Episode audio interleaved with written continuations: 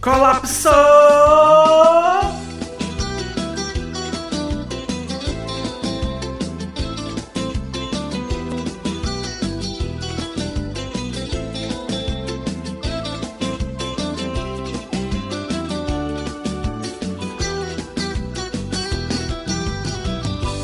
Vergonha alheia veste farda, hoje o dia escureceu. Era fumaça de blindado, tanqueata prometeu. É a chacota na esplanada, desespero retumbante, cheira a derrota e o que sobra é tentar intimidar.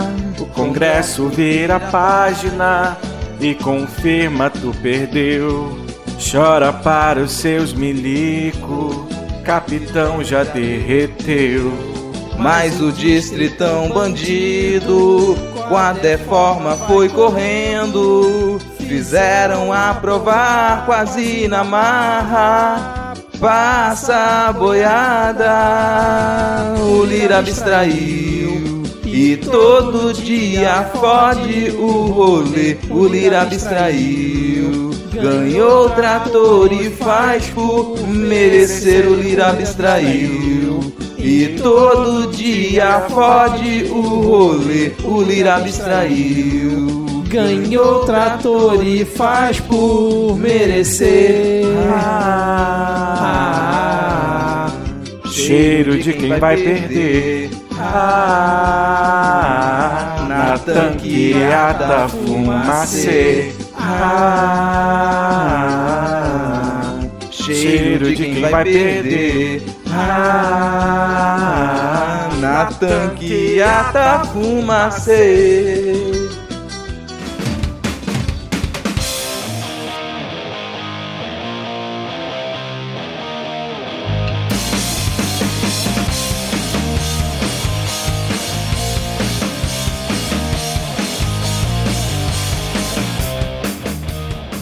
Olá, cidadão e cidadã, tudo bem? Eu sou Vitor Souza, falando diretamente do dia 10 de agosto de 2021. Está começando mais um episódio do Midcast Política, o nosso formato que traz informação, pistolagem e bom humor na medida do possível, debatendo fatos que ocorreram na última semana e que influenciam no cenário da política nacional, mesmo que eles não sejam impressos. E hoje aqui comigo temos ele, diretamente da terra de Marcelo Ramos. Diego Esquinelo, tudo bem, Diego? Cara, o Marcelo Ramos é a prova de que nada de bom sai do PCdoB, né? Mesmo depois que ele tá em, sei lá, no 15 partido depois, mas nossa senhora.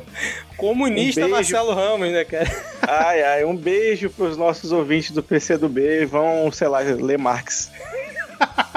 Sempre com aquela alfinetada do PC do B, né, cara? Bom, seguindo aqui a apresentação, temos ele diretamente da terra de Felipe Rigoni, o sempre animado Rodrigo Hipólito. Tudo bem, Rodrigo? Não, não tava. Eu ia até dizer que eu tava bem hoje por conta da companhia, mas, cara, depois dessa sua apresentação aqui eu fico um pouco triste. É, pô, é, é o- é o estereótipo do traidor, né? Ficou com o estigma do, do traíra. acho que vai manter esse estigma aí durante muito tempo. Mas não, não tá entre, a- entre os piores quadros que a gente, com os quais a gente tem que lutar hoje em dia, ainda não, vou te dizer, tá? Tem situações aí muito mais aberrantes pelo caminho. Mas assim, na, na medida- hoje ainda tem motivo pra eu ficar bem, tem motivo pra eu ficar alegre aqui hoje. Olha aí, Ah, Rodrigo, mas agora não fala mais traidor, não. Agora tem que chamar de calabar. Calabar. Bravateiro. Bravateiro, exatamente. E completando o nosso quarteto de hoje, temos uma convidada muito especial aqui no Midcast Política. Ela que é assistente social e doutoranda em política social pela UFES. Acho que eu falei certo, né? Ela foi presidenta do Conselho Regional de Serviço Social e integrante do Conselho Estadual de Direitos Humanos. E em 2020 se tornou a primeira mulher negra eleita para a Câmara Municipal da capital capixaba. Seja muito bem-vindo ao Midcast Camila Valadão. Obrigada, obrigada. Olha, você falou do Felipe Rigoni aqui e de fato poderia ser pior esse cenário, porque o que que representa o Espírito Santo naquele Congresso Nacional? Tô para dizer que voto impresso perto daquela bancada é pouca coisa, em falta do voto impresso é pouca coisa, mas seguimos aqui firmes, fortes, é, não tem outra alternativa, né? Obrigada, galera. Vamos lá, seguimos lutando aqui na medida do possível, né, cara? Muito bem. Lembrando que se você quiser seguir o Midcast nas redes sociais, nós estamos no Twitter e também no Instagram com o perfil podcastmid. Diego, Rodrigo e Camila, quais são as suas arrobas, por favor, aqui para os ouvintes? Camila Valadão Pessoal. Fica Valadal, né? Sem o acento aí, Pessoal. No Instagram e no Twitter ou só no Twitter? Isso, no Instagram e no Twitter. Maravilha. É, e se jogar na busca, ela vai ser o primeiro perfil que vai aparecer. Ah, não, uma correção. No Twitter eu acho que é Camila Valadão 50. É isso aí. É, exatamente. Acabei de confirmar aqui também. Camila Valadão 50. Bom, e eu tô só no Twitter, tô só no Twitter, como todo mundo já cansou de ouvir, né? Lhama na lama, porque lhama é o melhor animal. E eu sou o arroba garoto do Kikão, K-I-K-O. Já esqueceu da piranha, ô, ô Rodrigo? Pô, cara, me cobraram por isso. Me cobraram aqui pro homem, por homem piranha. Eu coloquei lá, tem um, um, clássico, né? Nortista aí também, né? Que é piranha, é, é um peixe voraz. Voraz. Então essa mantém, mantém como resposta pra, pra quem achar que, que o homem piranha é um problema lá. Agora, sem mais delongas, vamos iniciar o episódio com o bloco 500 gramas de fatia seca de laranja, 100 gramas de anis estrelado, 50 gramas de cravo da Índia, 4 gotas de óleo essencial de tangerina e 64 litros de sangue de milico lambe-botas de arremedo de ditador. Para perfumar o ar e tirar esse aroma de fumaça, enxofre e naftalina, esse é o nosso pupurri de notícias.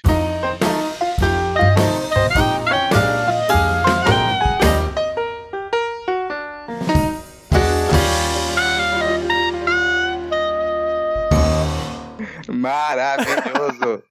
Sensacional. Um programa de receitas. Exatamente. Olha, essencial de tangerina é sensacional. Quem ainda não conhece, vale conhecer. Eu ia colocar até canela, mas para não espantar o Rodrigo, eu deixei assim. ah, mesmo. cara, nesse caso, eu tô aceitando. Começamos esse nosso bloco falando sobre a aprovação do Distritão na madrugada, exatamente. A Comissão Especial da Câmara, na última segunda-feira, aprovou uma proposta de reforma eleitoral, onde o relatório da deputada, vamos ver aqui, Renata Abreu, contém coisas do tipo como a retomada da possibilidade de coligações partidárias, que pode ser que agrade muita gente, permite ao eleitor eleitor votarem até cinco candidatos para presidente, governador e prefeito a partir de 2024 e com isso acabaria com o segundo turno. E essa questão do distritão, né, que é uma pauta que já vem de bastante tempo, o que é resumidamente o distritão, ele é um sistema majoritário, então significa que são eleitos os candidatos mais votados em cada estado ou município, não existe voto na legenda e os votos direcionados aos derrotados, além dos direcionados em excesso aos eleitos não tem efeito nenhum. E essa proposta da relatora é que isso já comece a valer a partir de 2022. Existia também nesse relatório uma ideia de distritão misto a partir de 2024 que foi rejeitada. É, agora esse relatório vai para a Câmara dos Deputados, né, essa PEC, e vamos ver como é que vai ser a tramitação daqui para frente. Eu queria saber o que vocês acham da volta do distritão aí depois de da tentativa na época de Eduardo Cunha, ele está de volta. Não, antes do Diego começar a xingar o PCdoB, porque ele obviamente vai fazer isso, ele não vai perder essa oportunidade, e foi vexaminoso realmente, né, você ver alguns partidos que eles vão ser prejudicados com isso, votarem por conta dessa ideia de volta da, das coligações. O que deve ser barrado também na Câmara. Isso vai para a Câmara, a gente vai, isso a proposta ela vai ser completamente recortada. Talvez ainda se mantenha uma ideia de distritão ali, só pelo nome a gente já, já percebe que isso não seria bem quisto por muita gente, né? É, o que a gente tem de perda maior nisso é que a gente não vai conseguir renovar quadro político. Se isso, se isso realmente essa proposta for, quem vai se eleger é quem tem capacidade de se mostrar, é quem tem dinheiro, é quem já é famoso, é quem já está eleito. Você vai ter muita reeleição. Então essa proposta ela desagrada muita gente dentro da Câmara. Mesmo partidos que são partidos de extrema direita como o Novo seria prejudicado por uma proposta como essa. Então quando você diz isso, o que significa que a, a ser contra o distritão não é uma ideia de esquerda não é uma ideia de esquerda. Isso impede que você tenha dissenso de modo geral. Você vai sempre manter as mesmas figuras lá. A gente tinha esse, essa estrutura anteriormente. E aí quem vai se lembrar, a gente construiu esses grandes, essas grandes figuras políticas, sua carreira inteira ali, tá há décadas e décadas na política por conta desse sistema anterior, que a gente deixou de lado, porque a gente percebeu que era muito melhor renovar o, os quadros políticos. A gente percebeu que precisava entrar gente com, com multiplicidade. Então, mulheres, pessoas pretas, trans, LGBTQIA+, de modo geral, não vão entrar, não, não vão conseguir se eleger com tanta facilidade agora, se essa proposta for aprovada. Mas dado o desespero que foi na hora que aprovou, né, que foi ali o distritão da madrugada, porque 10 e meia da noite você continuava a fazer votação, ninguém estava mais prestando atenção no que era votado, e o Lira puxou essa carta lá, né. Aí você vê a, a vontade que, o Lira, desculpa, a comissão puxou essa carta, aí você percebe a vontade que se tem de passar algumas propostas que elas seriam não só impopulares, mas que elas não vão fazer sucesso com os parlamentares. Mas eu não acredito que essa proposta ela vai passar do modo como ela está escrita. Eu acredito que ela vai ser muito recortada. Então a gente fica preocupado, mas na hora que isso for para o debate, não é do interesse de quase ninguém que está lá dentro, a não ser dessas grandes figuras que já estão lá há muito tempo. E quando você percebe um, o maior partido que a gente vai ter para e que talvez pudesse ser mais beneficiado com isso, que é o PT, não vai ter vontade de, de apoiar a aprovação disso. Agora pode xingar o PCdoB, Diego. Uma rápida pausa aqui no episódio. Provavelmente você que está ouvindo aqui deve ter acompanhado. No dia seguinte à gravação aqui do nosso episódio, o Arthur Lira pautou a PEC para votação na Câmara, surpreendendo muita gente. E no meio ali da discussão, do debate, ocorreu um acordo entre os partidos, onde foram apresentados dois destaques e um deles retirava o distritão da proposta, mas em compensação mantinha as coligações. Então a PEC foi votada em primeiro turno foi aprovada com essa alteração, né? Retira-se o distritão, mas mantém as coligações. É, fica aqui o adendo, eu não cortei esse trecho que a gente debateu sobre o distritão do episódio, porque ficou um bate-papo muito bom, mas fica aqui a ressalva em relação ao que a gente ficou discutindo no episódio. Então vamos seguir aqui. Cara, tipo, te dizer que eu nem ia xingar o PCdoB, porque é, eu te, eu te, ouço falar nesse discurso de renovação política, eu reconheço que ela acontece em alguns lugares, mas eu andava, ando nesse meio de política com a minha mãe desde que eu tinha, sei lá, 7, 8 anos de idade, né? Subindo barranco, é, pedindo voto e o caralho. E o Amazonas elege os mesmos deputados federais desde lá. Então, quando você fala esse negócio de renovação política, eu me sinto meio anacrônico, né? E eu quero dizer para vocês aí do resto do, do país que tiveram né, a oportunidade oportunidade maravilhosa de eleger pessoas como a Camila Valadão que está aqui, pelo amor de Deus, gente, não, não faz nenhum sentido você voltar para esse glorioso sistema político que existe lá no Iraque e mais um, um, outro país, sabe? É um negócio que não funciona e que só serve para legitimar e constitucionalizar o voto de cabresto, que de fato em muitos lugares nunca se extinguiu no Brasil. Não, isso que vocês estão falando, assim, né? E é isso, foi aprovado da madrugada, né? O que já demonstra enquanto nós dormíamos, o distritão era aprovado. Que reforma política séria que alteração política séria vai ser feita dessa maneira, né? Na madrugada, é, numa convocação imediata, imediata com aquele argumento de que quem perder tem que aceitar. Como assim? Significa que essa votação está sendo feita com a faca no pescoço por algum motivo, né? É, e aí, assim, vocês mencionam sobre o PCdoB é, das análises particulares, e eu quero inclusive dar o meu exemplo, assim, do ponto de vista individual, seguramente eu seria eleita deputada estadual em 2022 com o modelo do Distritão. Em 2016, eu fui a quinta candidata vereadora mais votada em Vitória e não fui eleita. Se fosse no modelo distritão, eu teria sido eleita. Em 2018, eu fui candidata a deputada estadual, fiquei entre os 30, né? Acho que eu fiquei na 27 posição, algo do tipo. Aqui são 30 deputados estaduais, então eu teria entrado também, porque a gente está falando de um modelo que privilegia os mais votados, mas não é esse modelo que eu defendo. Eu não defendo o distritão, porque na minha avaliação, então, assim, não dá para fazer esse debate considerando o que me beneficia do ponto de vista individual. E essa é a lógica desse debate no Congresso hoje, na Câmara Federal. Os partidos que defendem estão analisando as suas é, é, situações singulares, sem pensar as implicações disso para o nosso sistema político, para a nossa democracia. Então, a gente está falando de um modelo político que privilegia figuras indivíduos e não partidos políticos. E aí, quando eu estou falando de partidos políticos, a gente está é, falando de um projeto político expresso. Então, o que, que tem que estar tá representado nas casas legislativas? São projetos políticos a partir de partidos ou são sujeitos individualmente, com seu poder econômico, com a sua influência pessoal e individual? Então, a cadeira na, na Casa Legislativa, ela é político-programática partidária ou ela é individual? É isso que está em jogo. E aí, obviamente, se esse é o modelo, ele impacta é, brutalmente aqueles setores que estão há muito tempo batalhando para conseguir representações nessas casas legislativas. Porque o que, que, são os partidos políticos no Brasil, meu povo? Né? Assim, vamos pensar quem que manda no partido político nos partidos. E veja, eu estou falando, eu tô falando de um lugar que é um partido de esquerda e que a gente compra muita briga interna, inclusive, para poder pautar as nossas candidaturas, para receber recursos de fundo eleitoral, é, é, para ter tempo de televisão. Imaginem vocês partidos onde você não tem, por exemplo, setoriais de mulheres organizados, setoriais de negros, coletivos ativistas, militantes, seguramente esses setores não estarão representados na eleição. Então, é um grande retrocesso.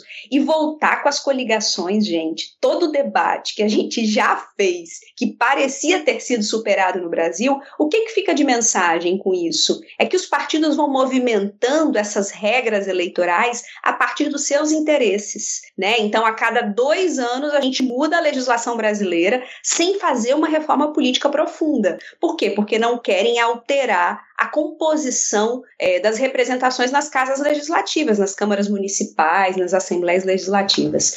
Então, assim, lamentável e tudo isso enquanto a gente dormia. É, até para o pessoal se lembrar, cara, essa, essa ideia isso deixou marcas profundas na percepção que a população tem de política. A, a compreensão da maioria das pessoas talvez ainda seja de estar tá distante de uma ideia de projeto de governo, de projeto para o país. Tanto que você troca. Pô, me lembro muito do, do golpe de 2016, que tiraram a Dilma mas para a percepção de muita gente, ainda continuava o vice da Dilma. Não se percebia que o projeto de governo ele havia mudado por completo, porque está entranhado na gente essa ideia de que você elegeu aquelas figuras e elas, de alguma maneira, elas estão governando por si. Você não percebe o projeto. Que, aliás, é uma luta do, do pessoal, a gente brinca e critica muitas vezes aqui que é, o, o pessoal le, leva suas disputas internas para o público, mas é uma, uma, uma briga do pessoal já de muito tempo de se expor um projeto mais do que figuras, de se expor um projeto. Isso é uma coisa que a gente brinca e de um outro lado a gente elogia também.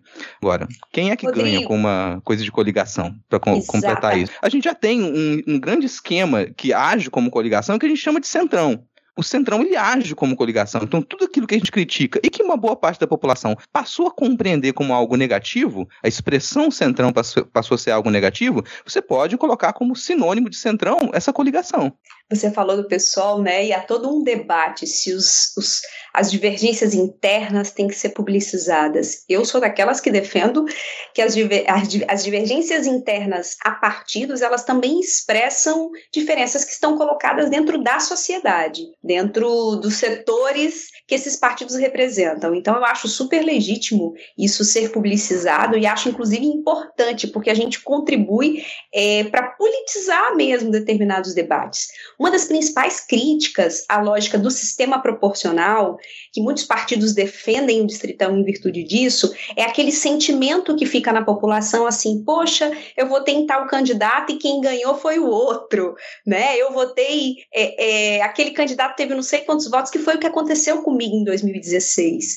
Na época eu falei o seguinte: eu fui escolhida, mas o sistema não me elegeu. A minha crítica não era ao sistema proporcional, mas era a forma como esse sistema funcionava no Brasil com base na lógica das coligações que é o que as coligações no Brasil nunca foram feitas com base em critérios políticos programáticos e sim em acordos com base muitas vezes em negociatas, que envolvia a gente fecha com tal partido para ter tempo de televisão, a gente fecha com tal partido se entrar com tanto de dinheiro, se entrar com tanto candidato, de candidatos. Então assim, a minha crítica sempre foi a forma como o sistema proporcional foi conduzido no Brasil, mas esse é um modelo que eu defendo, porque eu acho que ele é um modelo que possibilita possibilita uma maior pluralidade de sujeitos políticos e de partidos políticos também nos espaços legislativos. É, eu E até aí- me lembro que na, nas na cobertura da- das municipais, a gente, muita gente até ficou assustado de perceber que, peraí, depois de tudo que aconteceu, você vai encontrar é, o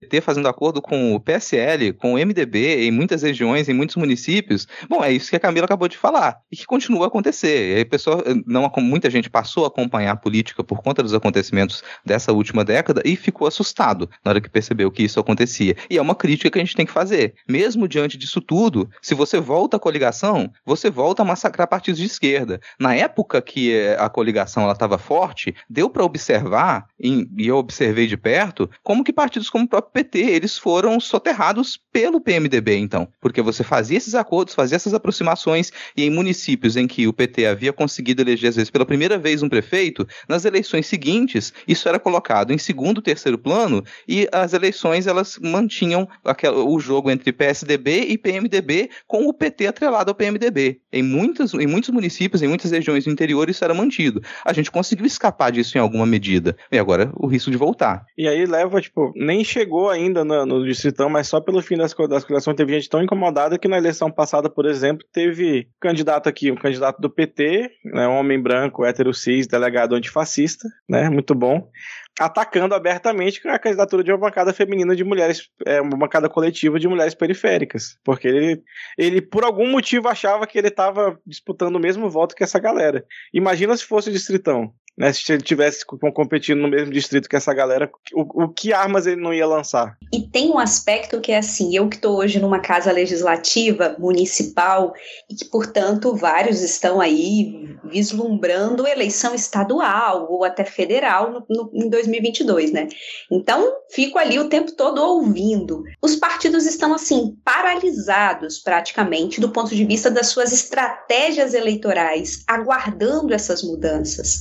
Porque o que for decidido lá no Congresso vai determinar qual que é a estratégia política dos partidos. Se volta a coligação, a estratégia é uma para composição de chapa, para definições, né? Se aprova um distritão, a estratégia é outra. Então, você tem, na verdade, um cenário hoje que é todo mundo aguardando essa definição, todo mundo assim ansioso é, para poder definir um pouco qual estratégia vai seguir, né? Porque há essa lógica que a gente está falando aqui, que é entender a eleição pelo viés pragmático. Então, a gente tem é, um desafio. Ninguém nunca entendeu por que, que a gente não coligava. De todos esses pleitos que eu falei anteriores, a gente nunca topou coligar. E todo mundo falava, mas vocês têm que ser mais pragmáticos. E eu falava, mas pragmatismo significa eu compor uma chapa com determinado partido, é, que eu não tenho nenhuma afinidade política e programática, né? Então são essas coisas é, que um retrocesso como esse aprovado é, volta a acontecer no nosso país, assim, né? É, esse tipo de, de lógica eleitoral. É, aproveitando o gancho, falando em retrocesso, a porcaria da PEC do voto impresso acaba de ser rejeitada no Congresso. Na verdade, assim, ela precisaria de 308 votos para ser aprovada e conseguiu incríveis 229, cara. Conseguiu, inclusive, mais do que o não, porque não foram acho que 218, alguma coisa assim. Eu tô tentando, ó, não 218 e sim 229. Como precisava de 308 no mínimo, foi rejeitado em primeiro turno, então tá enterrada de vez essa proposta de Bia Kici, mas ainda assim. É, o Lira trator, conseguiu virar hein? voto, Mano, hein? Lira vira Se um voto lá. dia eu precisar, sei lá, contratar alguém, né, ter algu- alguém subordinado a mim no serviço, eu vou pegar o Arthur Lira nesses dois anos vou dizer: ou você trabalha comigo com essa dedicação aqui, ou eu não quero. É muito trator que ele conseguiu, hein? Ah, mas assim, assim, Vitor, a gente está discutindo aqui eleição, mas eleição, é, votação, mas eleição é uma coisa que não existe. Eleição não existe, cara. Eleição é tudo fraudada. É, inclusive, bom, o, presidente tirou o sigilo de, de uma investigação da PF, mandou tirar o sigilo para provar pra gente que havia fraude nas eleições. Não aconteceu alguma coisa? Foi mais ou menos assim? Foi, cara, exatamente a gente que debateu bastante é, é, a live bomba lá do Bolsonaro, né? Acabou que depois da nossa gravação ele simplesmente foi lá no Pingo nos Is Eu, tô, eu ia tentar imitar ele falando pingo nos is, porque ele não consegue falar pingo nos is. Aí vocês já perceberam isso. Aliás, muitas coisas ele não consegue falar. Mas ele foi lá no pingo dos is com mais uma revelação bomba, onde ele levou, cara, um inquérito sigiloso da Polícia Federal numa rádio para divulgar o inquérito ainda não concluído de que haveria fraude nas urnas eletrônicas. E o melhor, ele não só divulgou e isso falou, as informações estavam no inquérito, como divulgou num link hospedado no Mastodon, no perfil pessoal dele, no Twitter, no Telegram, onde mais quisesse. Então, assim, ele fez é, a merda bem completa. E por conta disso, o TSE apresentou ao Supremo é, Tribunal Federal uma notícia crime contra o Bolsonaro para justamente apurar esse vazamento de dados sigilosos desse inquérito, é, tanto por parte do Bolsonaro quanto do deputado federal Felipe Barros, que é quem estava com ele junto lá na entrevista à Jovem Pan. E hoje não temos a nossa querida Para falar ou não mais um crime de responsabilidade, mas esse foi um baita crime, né, cara? A minha BIM funciona. A minha BIM funciona, olha aí. A BIM dele tá um aço. Não, e, e, o detalhe é que foi nesse mesmo dia, né? O, o Marco Rogério estava lá no, na CPI criticando que estavam vazando informações de dados sigilosos da CPI para a imprensa e que tem um gabinete virtual comandando a CPI. No mesmo dia, o presidente divulgou um, um inquérito sigiloso não concluído da Polícia Federal. Qual dia que o presidente não faz uma merda gigante, né? Na verdade, essa é a grande pergunta. E é impressionante como é que só agora a gente tem uma notícia crime. Então, assim, é, eu penso que as instituições elas precisam agir de forma mais condizente com o que é um regime democrático. A gente tem feito muito esse debate, inclusive, porque eu estou no parlamento, de como que o bolsonarismo é, ele contribui, inclusive, para o fomento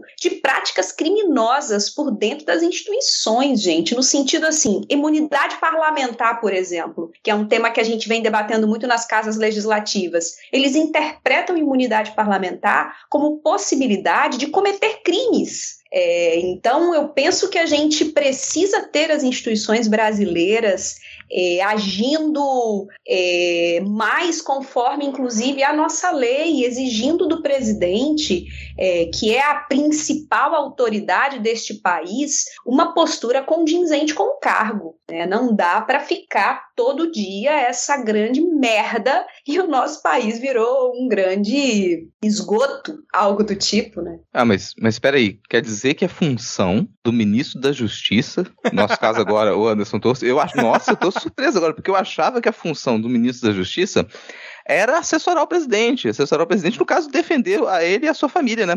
Porque aí faria sentido uma notícia como essa, que o ministro da Justiça levou peritos da PF a Bolsonaro em busca de frustrada por provas contra urnas eletrônicas. O que tem dois lados. Primeiro, é o ministro da Justiça tomando esse tipo de trabalho, essa é a função dele, pelo visto, né?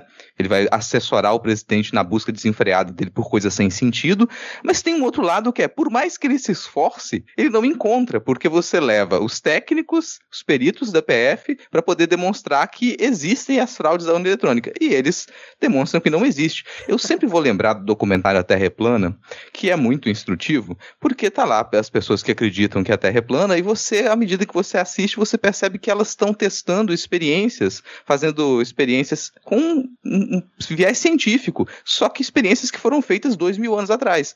E quando elas fazem experiências na tentativa de provar que a Terra é plana, o resultado é que não é. E isso me lembra muito essa jornada, porque toda hora ele vai lá, ele procura perito, ele movimenta movimenta a PF que já está aparelhada, ele movimenta o ministro da Justiça para poder protegê-lo. Ele já tem o próprio advogado, a AGU deveria fazer esse tipo de, de papel às vezes para ele, mas faz toda essa movimentação para poder ter uma negativa. O que soa, gente? Peraí, eles estão realmente querendo isso porque publicamente fica o vexame. Todas as tentativas que ele faz para tentar demonstrar isso, elas são frustradas. Ele não vai encontrar esse tipo de, de, de prova que ele quer. Aquilo simplesmente não aconteceu. Mas, Rodrigo, já está aprovado, Rodrigo. Bolsonaro foi ao TSE e achou a prova da fraude. Tá, existe um inquérito, Rodrigo. Eu vi, eu vi no status do WhatsApp de um colega de trabalho. Você está dizendo que ele estava mentindo.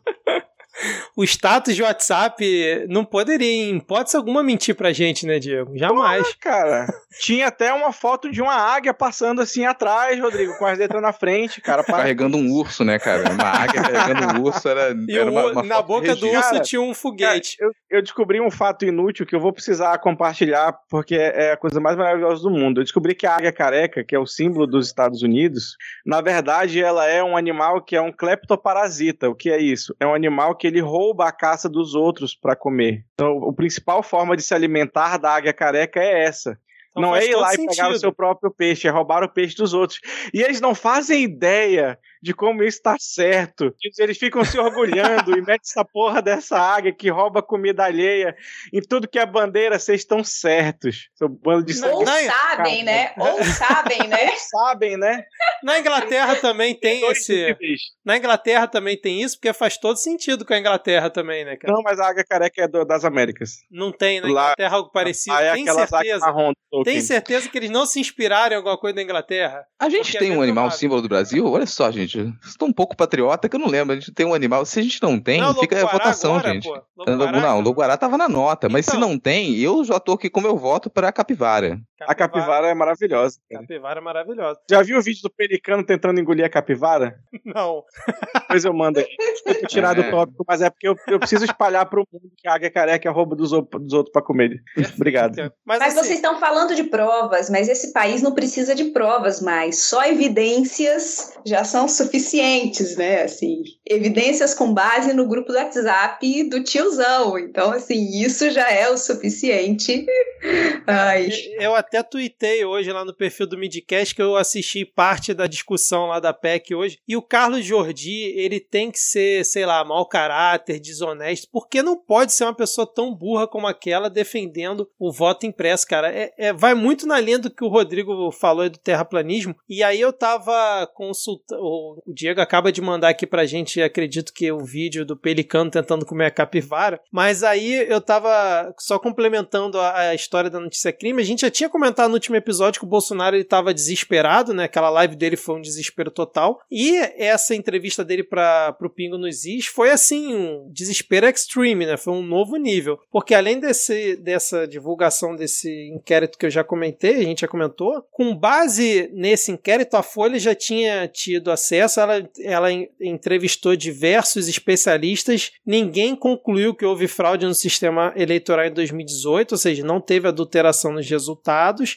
E à época, lá em novembro de 2018, o Tecmundo ele, ele já tinha é, feito uma consulta, né? Parece que ele já tinha tido acesso ao inquérito também, alguma informação, e deixava claro que os invasores não tiveram acesso ao módulo do sigilo do voto. Isso significa que não foi possível acessar a parte do sistema que exibe os votos dos eleitores. Além disso, o código do Jedi, que é o que foi citado lá por eles, é público e após a assinatura de um termo de sigilo, os partidos, Ministério Público e OAB, por exemplo, podem pedir esse acesso, né? Já que também eles afirmaram que ninguém teria acesso. E hoje, além disso, de mais essa é, teoria requentada que o Bolsonaro levou e que obviamente foi só para inflar a base, durante a discussão teve o deputado, pegar o nome dele aqui, Carlos Sampaio do PSDB, que foi quem coordenou aquela auditoria lá do PSDB lá em 2014, após a vitória da Dilma. Ele foi no plenário, é, um- uma fala de três minutos, argumentar que antes ele acreditava que poderia ter algum tipo de fraude, na verdade ele acreditava que as urnas não eram auditáveis, mas que a partir do final de 2019, todos os pontos que inclusive eles levantaram lá naquela época, né, eles que é sempre bom lembrar, deram um start de toda a merda que foi acontecendo depois no decorrer do, do mandato da Dilma, ele afirma que as urnas são auditáveis, o sistema é seguro e que ele não tem mais a menor dúvida de que não existe fraude no sistema eleitoral. Então, se ele enterrou de vez, porque era justamente um dos argumentos bolsonaristas era de que em 2014 havia, havido, havia tido fraude, não foi possível fazer auditoria conforme o PSDB depois noticiou e que isso era mais uma das provas que o sistema era fraudado. Então hoje, finalmente, essa porcaria foi, foi enterrada, acredito, espero que não volte nem tão cedo, e agora temos essa questão aí da notícia crime do Bolsonaro Bolsonaro, como muito bem lembrou a Camila, antes tarde do que nunca, né, cara? Porque já tinha mais do que motivos suficientes. E aí, não sei se vocês querem comentar mais alguma coisa, querem complementar algo, podemos partir para o próximo tópico. Voto impresso sepultado, pensando aqui qual será a próxima pauta bolsonarista é, utilizada aí para desviar o foco dos temas mais importantes colocados na agenda desse país, né? Então, aguardamos que ela deve vir amanhã, depois de amanhã, mas acredito que muito breve. É, e deixo sempre aqui o meu, a minha irritação com o, as marcas que o jornalismo declaratório deixou pra gente, porque a gente realmente acredita que tem relevância alguém, alguém dizer, nossa, é, agora eu tô afirmando, as urnas eletrônicas são auditáveis. Não precisa da sua afirmação, elas são auditáveis. Você não precisa puxar e falar, ah, o fulano declarou isso. Eu me lembro de uma das manchetes aqui da, do, do jornal Gazeta, aqui do Estado, né, que para mim virou o, a máxima do jornalismo declaratório, que é chove em Vitória, diz meteorologista. Mas, meu amigo, a função básica é você, quando o jornalista tem a piada, né? Você, alguém diz que chove, o jornalista abre a janela e verifica se está chovendo. E você me diz chove em Vitória, diz meteorologista. É muito do que a gente faz com isso. A gente não precisa ficar esperando que, se, que algumas, algumas dessas figuras elas deem declaração de que algo não faz sentido. Você verifica que não faz sentido e ponto. Então isso já deveria estar enterrado há um tempo. Agora você vai, nossa, alguém verificou que as ondas eletrônicas são auditáveis. Não era só você observar como que elas funcionam. Você entendeu o funcionamento dela, acabou. Rodrigo. Eu teria que formar minha própria opinião. É. Porra, não dá, cara. Não, Alguém achei, tem que pensar. Eu achei curioso, teve um deputado hoje no plenário que falou exatamente o que a gente já conversou aqui vários programas, que é, pô, existem três módulos lá na urna, né? Se vocês estão falando que só um é passivo de fraude, os outros dois não, se vocês querem que imprima o voto, nesse módulo de impressão também podem alterar e imprimir qualquer outra coisa, ou fazer qualquer tipo de modificação, né? Enfim. Mas assim, até é, respondendo esse comentário da Camila agora, não sei qual vai ser a próxima pauta que eles vão puxar. Embora eu acho que eles não vão desistir dessa ideia do voto impresso, pelo menos na divulgação para as redes bolsonaristas. Acho que os grupos de WhatsApp eles vão continuar a se movimentar bastante em torno disso ainda durante um tempo. Mas seja lá o que ele fizer, seja lá qual a pauta que ele colocar agora, qual a pauta absurda que ele colocar, ele está bem assegurado. E está assegurado a um ponto que irrita muita gente. Eu comentei do ministro da Justiça agora há pouco, mas a, a grande figura aí que tem irritado é, subprocuradores é o PGR, porque o Aras, ele, ele acho que ele está conseguindo superar os grandes engavetadores da República, porque não é só uma questão de, peraí, não vou dar prosseguimento a nada, eu vou simplesmente ignorar que eu tenho um trabalho. O Aras ele não trabalha mais. Você vai verificar o que, que o Aras tem feito nos últimos tempos. Ele tem ignorado, ele está tirando férias porque ele, alguma, alguma função ele tem que cumprir. A função básica dele ele não tem cumprido. É essa a irritação dos subprocuradores, inclusive. Então, a gente tem, tem a notícia aqui de que é, teve encontro né, do Fux com o Aras e o Fux já demonstrou essa irritação pela, pelo não cumprimento das funções do, do PGR, que está calado, talvez aí com a intenção de que ele não sofra nenhuma pressão nesses próximos tempos e o Senado ele é, reconduza realmente o Aras aí, que é o que a gente já esperava que fosse acontecer. Mas Bolsonaro está blindado por esses campos. O, a PGR não vai direcionar nenhuma denúncia, vai manter blindado. O, a AGU está cumprindo o seu papel como se fosse um, um, um, um cavaleiro do apocalipse, tá mantendo toda a proteção que puder para o fim do mundo. E o ministro da Justiça, trocado ou não, me surpreende. Assim, o ministro da Justiça é um, é um desses que, peraí, você colocou um sujeito como ministro da Justiça e ele se desvia completamente da sua função para executar outros papéis, um papel de secretariado. O cara estava na live do Bolsonaro, daquela lá do voto impresso, cara. É de fazer inveja a qualquer PSDB, hein? Sim, sim. Porra, a galera passou anos aí cevando, fazendo um trabalho, o cara chega aí, por dois anos e meio, monta um sistema de proteção desse top. Pois vocês falam que a gente é vai é ter. Exato, era isso que eu ia falar. E aí as pessoas ficam com esse argumento: ah, mas ele não sabe o que fala, ele não sabe o que diz, só fala. A gente falava sobre isso, né? Só fala merda. Não, ele sabe exatamente. É, até as merdas que são faladas, eu acho que pode ser que não todas, mas uma parte delas pode ser um cálculo político mesmo, das repercussões que isso gera, dos impactos é, que isso tem, por exemplo, na imprensa, e vai desviando o foco desses temas que a gente está falando aqui, de como essas instituições estão funcionando, aquelas instituições que deveriam cumprir determinados papéis não estão cumprindo, estão servindo a interesses é, privados, eu vou usar essa, essa expressão, né, que são os interesses de Bolsonaro e sua fa família. É, a gente tem, inclusive, várias demonstrações de como essas instituições vão beneficiando e vão sendo apropriadas por essa família mesmo, né, por esse projeto político, assim. Então, eu penso que a gente tem que parar com esse discurso de achar que Bolsonaro é um grande besta, é, só fala besta. Não, assim, há uma construção política e isso muitas vezes é proposital. Inclusive, essa, essa derrubada do voto impresso agora pode parecer uma derrota para o governo, mas isso serve exatamente para afastá-lo do Centrão. Como que ele está com o Centrão? Como que o Centrão está dentro do governo se ele não conseguiu aprovar isso? Olha, o Congresso não me deixa governar, o Congresso não faz as coisas que eu peço.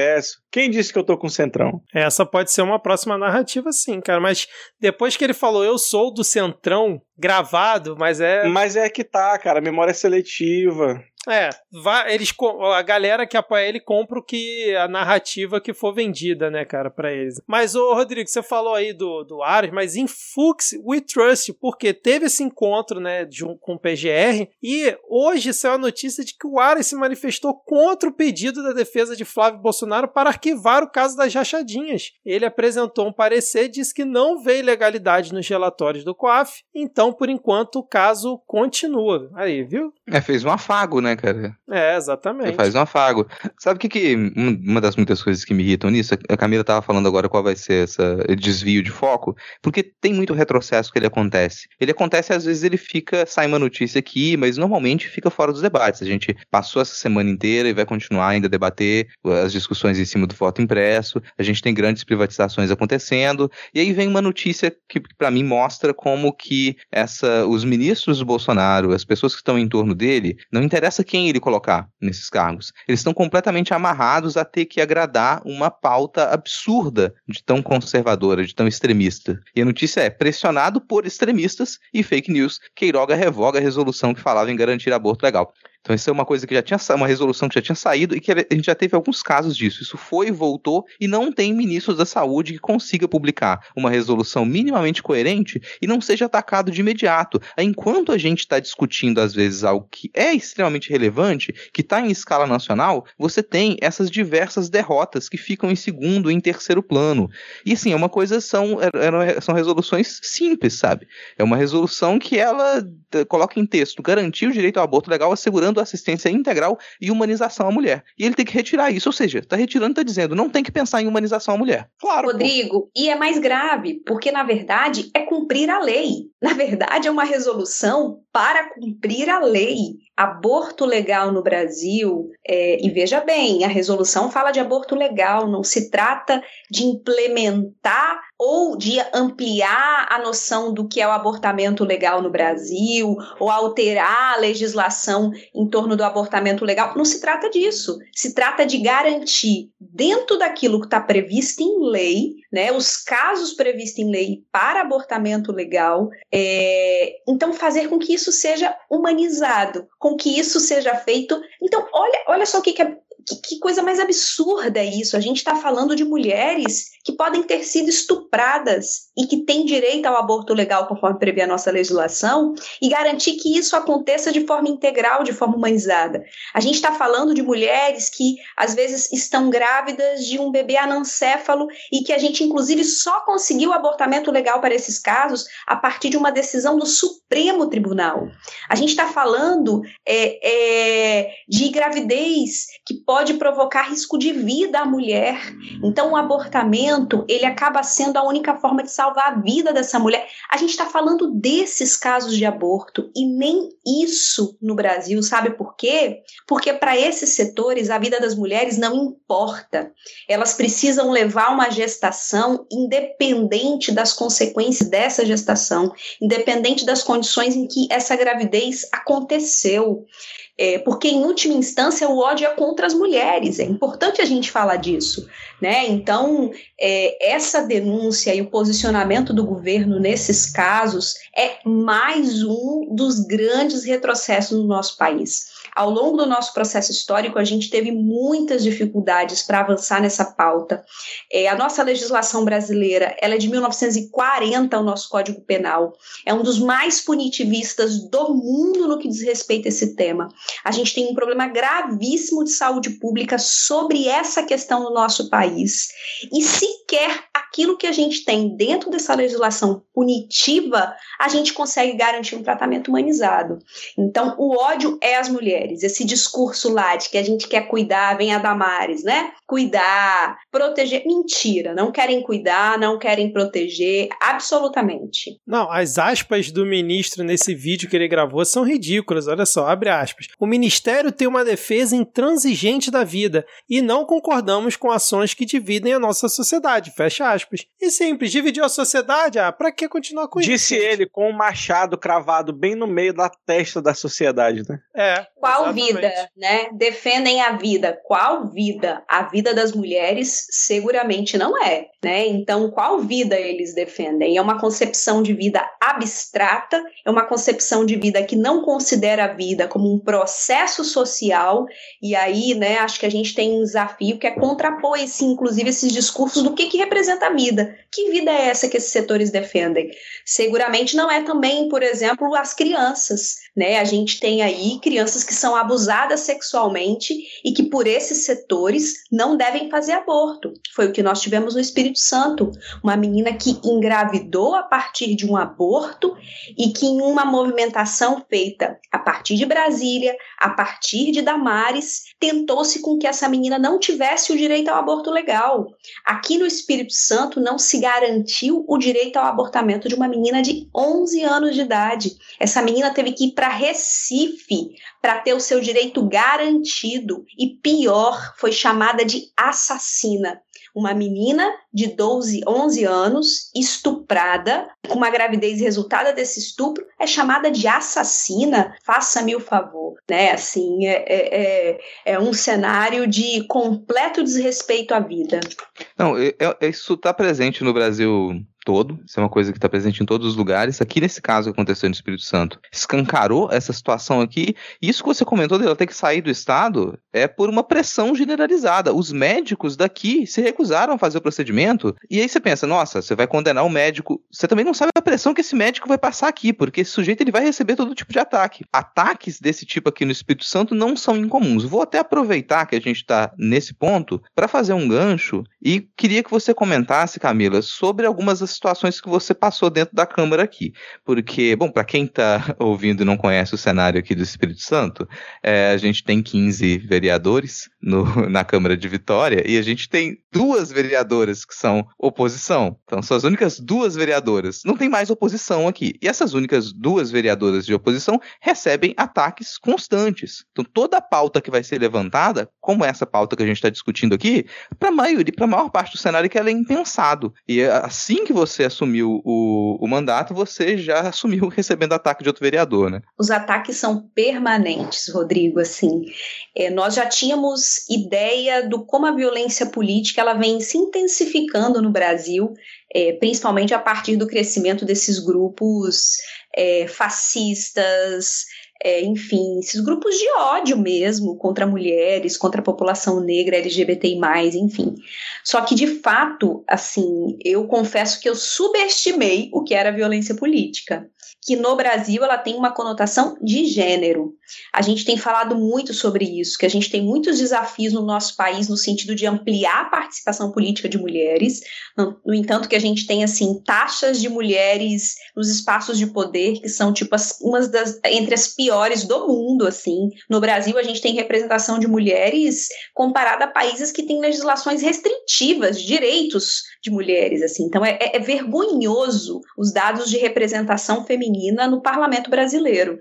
E quando a gente chega nesses espaços, nós somos vítimas de violência política todos os dias com o objetivo silenciar, constranger e excluir mesmo. Esse é o objetivo, é fazer com que as mulheres não falem, principalmente quando elas vêm de uma determinada perspectiva política. É óbvio que mulheres de direita, vou dizer assim, pode ser que sofram também violência política, mas sobre nós mulheres que nos, nos posicionamos a partir de uma determinada concepção de sociedade, de mundo e etc, a violência ela tem um caráter ainda mais brutal. Então, assim, a gente, desde que iniciou o mandato aqui, sou questionada pela roupa que eu visto, pela forma como eu falo. Já escutei de vereador do tipo assim: vereador, eu tenho que ficar te ensinando português, matemática, e agora eu vou ter que te ensinar legislação também. É, é, já escutei que eu sou canalha, que eu não me dou respeito, que eu não tenho moral. Enfim, esse é o cotidiano. O cotidiano, inclusive, de muitas mulheres em várias casas legislativas, em que a gente chega ao caso mais bárbaro, que foi a execução da Marielle Franco. Quando a Marielle foi executada, é que o tema da violência política de gênero ganha mais força no nosso país porque aquilo ali é a expressão máxima do que, que esse tipo de violência representa. E nós tivemos recentemente o caso da deputada Isa Pena na Assembleia de São Paulo, em que foi abusada sexualmente, né? Assim, é, teve o seu corpo tocado. Então, isso é uma representação do que as mulheres vivenciam dentro dessas casas legislativas. Então, a gente precisa dar visibilidade a essa pauta, nós precisamos colocar esse tema de debate nos vários espaços para que a gente tenha mais mulheres nos espaços de poder. Porque veja bem, a gente tem um longo desafio, é, é, é, muitos desafios para chegar. E quando a gente chega, a gente é vítima da violência política, isso cumpre um papel que é de desestimular que outras mulheres cheguem a esse espaço. Esse é o objetivo. Então, o que, que eles querem? Eles querem que eu fique com medo de falar, que eu fique com medo de apresentar minhas, determin... É, minhas ideias, que eu fique com... constrangida é, de me posicionar de determinada maneira. E eles querem com que outras mulheres pensem muito antes de entrar para a política. Muitas mulheres falam: ah, não vou entrar, não, olha só como é que é perigoso, olha só como é que é violento esse espaço. Então, esse é o objetivo da violência política de gênero. Por isso que a gente tem que falar muito disso. Agora, Camila, uma dúvida que eu que sou uma pessoa que não tô dentro do, do ambiente dos partidos políticos. Como é que faz para não agredir um sujeito desse? Existe uma preparação para aturar uma situação dessa dentro dos partidos? É realmente uma pergunta, né? Porque a gente sabe que tem essa violência. Ou vai mesmo do seu. de você estar calejada da vida por conta das agressões fora daquele ambiente que as mulheres a gente sabe que sofrem é, no dia a dia? Porque é difícil. As duas cara. coisas, as duas coisas.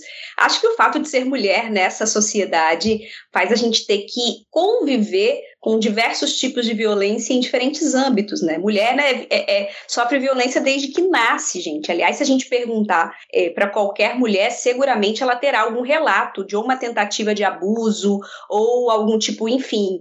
É, isso acontece de forma sistemática nas nossas vidas. A gente precisa falar mais disso, inclusive, porque os homens não vivenciam isso da mesma maneira. Né? Uma menina, ela sofre abusos e violências muitas vezes desde que é criança, é no ônibus é na rua, é na família, principalmente, né? Enfim, acho que esse é um aspecto. O outro, Vitor, eu acho que é identificar que isso é parte de uma estratégia política. No que eu vivenciei no dia 8 de março, aqui, que foi o questionamento sobre a minha roupa, sobre um adesivo que eu estava usando e sobre o fato de eu ter utilizado a palavra todes é, a linguagem neutra, na hora eu consegui identificar que aquilo tinha um objetivo político, que era me constranger. Por quê? Era o dia 8 de março, era o Dia Internacional da Mulher, eu estava muito inspirada para poder fazer a minha fala acerca daquela data, que é uma data muito importante para nós mulheres, para nossa luta, e eu fui questionada pela minha roupa. Quando eu olhei a minha blusa, na hora falou, bem, minhas vereadoras, né, questionar a roupa, eu olhei, a primeira coisa que eu pensei, putz, será que eu vim pelada hoje, né? De aquela coisa assim, mulher vereadora, vida louca com filho, você sai de casa preocupado com o que você vai falar e não necessariamente com a roupa que você vai vestir, sabe? E aí quando eu olho assim, eu falo, gente, eu já vim, é, é, eu já estive aqui na Câmara em outros momentos com essa mesma blusa. Essa é a quarta vez que eu venho com essa roupa. Por que, que esse questionamento está sendo feito nesse dia de hoje? Por que está sendo feito agora? E não foi feito em outros momentos? Na hora, e óbvio que eu estou falando isso agora, mas assim, foi em frações de segundo eu pensando tudo isso, eu entendi que aquilo era uma estratégia política.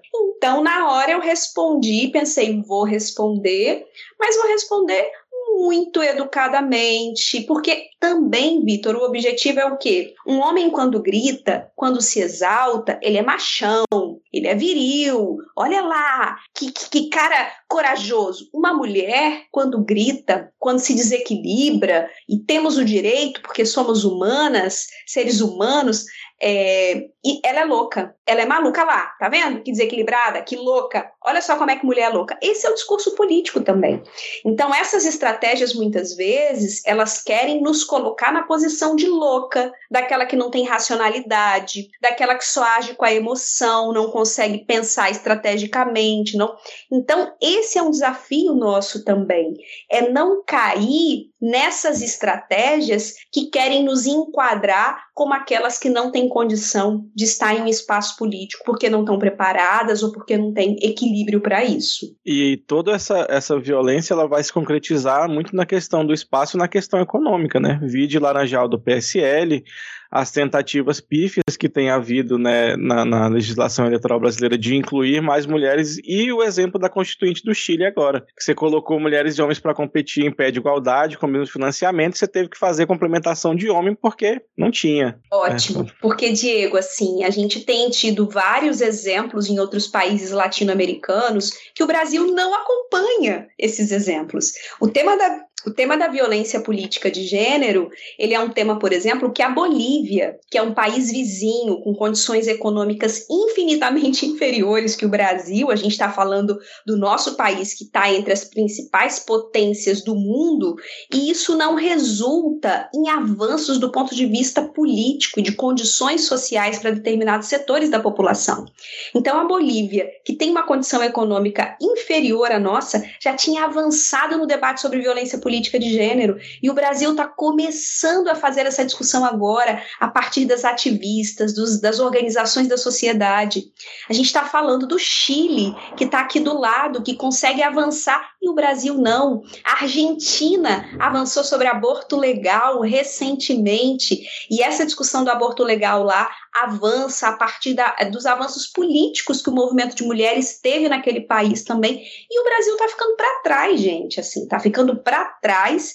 E ainda tem gente que vem dizer que o Brasil é superior aos outros países hermanos. Acho que a gente precisa muito é, se repensar mesmo, sabe, nesse continente é, e entender que a gente está ficando muito para trás no que diz respeito à garantia de vários direitos para a nossa população. E só um é. comentário rapidinho antes de continuar nesse papo, mas só sobre a Bolívia, né? Que é tão gritante a discrepância que a Bolívia já é um estado plurinacional, enquanto aqui o presidente da, da FUNAI está falando em mandar metralhar índio, né? Descer fogo em índio. Exatamente. Então, a população indígena é, sendo exterminadas. Aliás, esse sempre foi o projeto político do nosso país, exterminar essa população, e esse projeto está em curso, né? Aliás, a gente no Brasil tem uma mania muito de olhar para a Europa, né? Assim, Ai, aliás, gente, aqui no Espírito Santo, não sei se vocês sabem, esse, esse estado ama, né? Assim, são os italianos, os açorianos, os pomeranos, né? É, enfim, é, é nisso que se espelha. Esse, essa conversa me lembrou dois tópicos rapidinho, Rodrigo, antes de você puxar a pauta, que é, que é essa questão do Chile que vocês falaram, né? Que na nova Constituinte foi definido que era 50% homem, 50% mulher. E aí acho que na, quando foi a eleição, acho que teve, sei lá, 53 53, 54% de mulheres, né? E teve que fazer a complementação, como o Diego falou. E aí o discurso canalha da galera da extrema-direita é: olha só essa questão de cota, olha essa porcaria, olha o que, que aconteceu. Agora vão ter que tirar as mulheres eleitas para colocar os homens. Olha como não adianta de nada isso, aquela fala canalha, né? E também eu lembrei, ainda nesse assunto, que a Joyce Halseman, é, tem um tempo atrás, acho que foi no final do ano passado, ela participou de uma campanha da Câmara dos Deputados justamente falando sobre violência política. Eles fizeram uma série que até está publicada no YouTube deles, passou na TV Câmara, em que ela foi a, a vamos dizer assim, a protagonista. Ela que foi quem foi é, a que puxou esse assunto dentro dessa série, porque ela, a Joyce House, na época ainda não era considerada a esquerdista que hoje em dia ela já está sendo considerada, né? É, assinando o pedido de impeachment contra o Bolsonaro, ela falou que ela tinha uma visão antes de entrar, que achava que era mimimi, inclusive ela fala isso, e quando ela entrou dentro da Câmara, ela viu que a coisa era muito mais complexa e muito mais forte e vai muito no encontro do que a Camila acabou de falar aqui pra gente. Vitor, última coisa antes da gente mudar, e ela é uma mulher branca. Imaginem vocês uma mulher negra, é, uma mulher negra com a pele melaninada, ou uma mulher mulher trans, como a gente tem a Beni Brioli em Niterói, como a gente tem a Erika Hilton em São Paulo. Então a gente está falando de violências que vão ganhando contornos mais dramáticos dependendo dos critérios da interseccionalidade entre gênero, né, raça, classe, é, identidade ou orientação sexual também. Perfeito. Mulher branca e de direita ainda, que ainda tem mais esse. É. Primeiro eu vou deixar o convite aqui pro pessoal ouvir um episódio que a gente gravou com a Sabrina Aquino, ativista lá do Chile, na época falando das manifestações que estavam rolando lá, e que ela estava envolvida desde a base com essas manifestações. Uma das coisas que ela comentou muito com a gente naquele episódio é como que essas transformações elas não podem partir de cima. Então a gente observa transformações que acontecem hoje no Chile, você teve ali décadas de trabalho intenso na base. Como que a gente consegue observar trabalho na base? Talvez você que nos escuta, ah, não está dentro de um partido político, não está dentro de uma organização. Só de você conseguir observar o que acontece na Câmara de Vereadores da sua cidade já é bem importante, você entender como que aquilo funciona. Porque muitas vezes é ali que acontece essa violência direta e que a gente escuta falar quando acontece um caso nacional, um caso de repercussão internacional, como é o caso da Marielle, que explodiu isso pra gente, mas aquilo acontece desde sempre. E tá ali, a gente observar as movimentações de Câmara de Vereadores, observar as, as, as movimentações das Assembleias Legislativas, isso faz com que a gente compreenda melhor a política do micro, a política que está perto da gente, o que está mais próximo. Então fica esses dois convites. Primeiro para as pessoas voltarem e escutarem aquele episódio, para entender como foram as movimentações lá e acompanhar o que acontece na política da sua cidade e do seu estado também. E você vai ter uma, uma intimidade maior. E aí a gente entende, por exemplo, tudo isso que a Camila estava comentando, que aqui em Vitória, a gente, durante a cobertura das eleições municipais, eu lamentei muito a eleição do Patolino, porque a eleição do Patolino ela veio junto com a eleição de uma, de majoritariamente ali de uma situação que ia permitir ele fazer o que quisesse. E que, em certa medida, não foi muito diferente. Mal começou o mandato e eles já, já sentiam, vamos aprovar tudo, tudo aqui vai ser passado em toca de caixa, vamos aprovar uma reforma da Previdência própria do município, vai seguindo e vai seguindo. E eu acredito que quando é, você tem uma oposição marcante e que causa esse tipo de, de de resposta, uma resposta desesperada, até uma resposta assustada, isso indica que não vai ser tão fácil, que a oposição ela continua ali a existir. Então isso, é, isso, é, são marcos para mim. Esse pessoal reage dessa maneira porque eles têm o que temer. Eles sabem que eles têm o que temer. E, e que eles de sempre... onde vem a Camila tem mais. E eles sempre pensam o seguinte: é, Rodrigo, quando vem uma mulher, eles não esperam que uma mulher tenha capacidade é, de entender de regimento interno, por exemplo, da Câmara, é, que neste caso acaba sendo um instrumento de proteção das minorias, é, ou, por exemplo, que a gente não entenda sobre vários temas e assuntos políticos.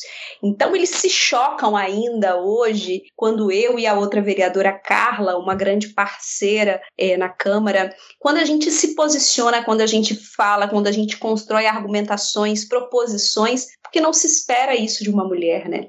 Há setores na sociedade que acham mesmo, é, e eu tô para dizer que alguns desses que saíram dos esgotos recentemente acham mesmo que a gente deveria estar na cozinha. É, tem alguns que acham que mulher discute-se ainda uma mulher honrada, né? É, vocês não são mulheres honradas, porque mulher honrada era a princesa Isabel. Essa sim era uma mulher honrada. E eu escuto isso dentro de uma casa legislativa. Bom, preciso falar mais, né? Não, isso é um, é um assunto que tem que voltar aqui. A gente espera até poder convidar mais vereadoras para estar presente aqui também, de outras casas, para comentar com a gente. Gente, a gente está com uma hora de gravação, tem muita notícia nesse primeiro bloco. Eu vou só indicar o que estava aqui para vocês também ficarem, para vocês se atentarem para isso. A gente teve um caso foi no. Vocês, o, o, nome é bom vocês acompanharem depois. É após endurecer fiscalização, o chefe do Parque Nacional dos Lençóis Maranhenses é exonerado. E a gente falou, nossa, o Salles caiu, vai mudar muita coisa. E não muda. Mas ali a gente tem um exemplo de andamento de, dessa, dessa política que é, acontece um ano depois e que aqueles nomes estavam ali e a gente não reparava.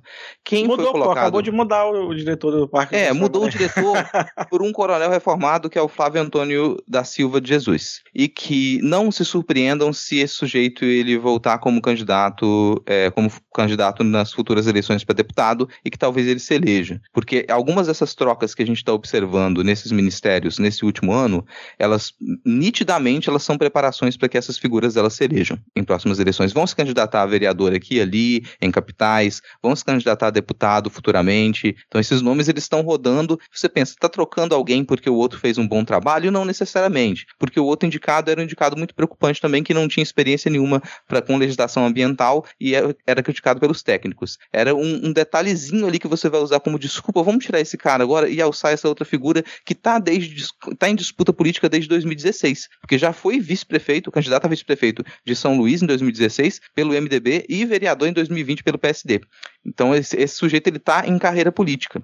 E a gente às vezes perde essas pequenas movimentações. Ah, o, o cara é colocado para poder atuar para retrocesso ambiental. E aí você vai ver qual vai ser a pauta que vai eleger esse sujeito quando ele for candidato nas próximas eleições. Ele vai trazer propostas de retrocesso ambiental também. Então, esse é um dos exemplos. Não dá para a gente comentar todas as notícias aqui com aprofundamento, né? Mas vou é, atualizar de algo que a gente comentou em outros episódios. O Douglas Garcia ele foi condenado a indenizar todos os citados no dossiê antifascista. Atualizar aqui também, que a gente já comentou em outros episódios sobre a prisão do Galo e que se mantém a prisão arbitrária.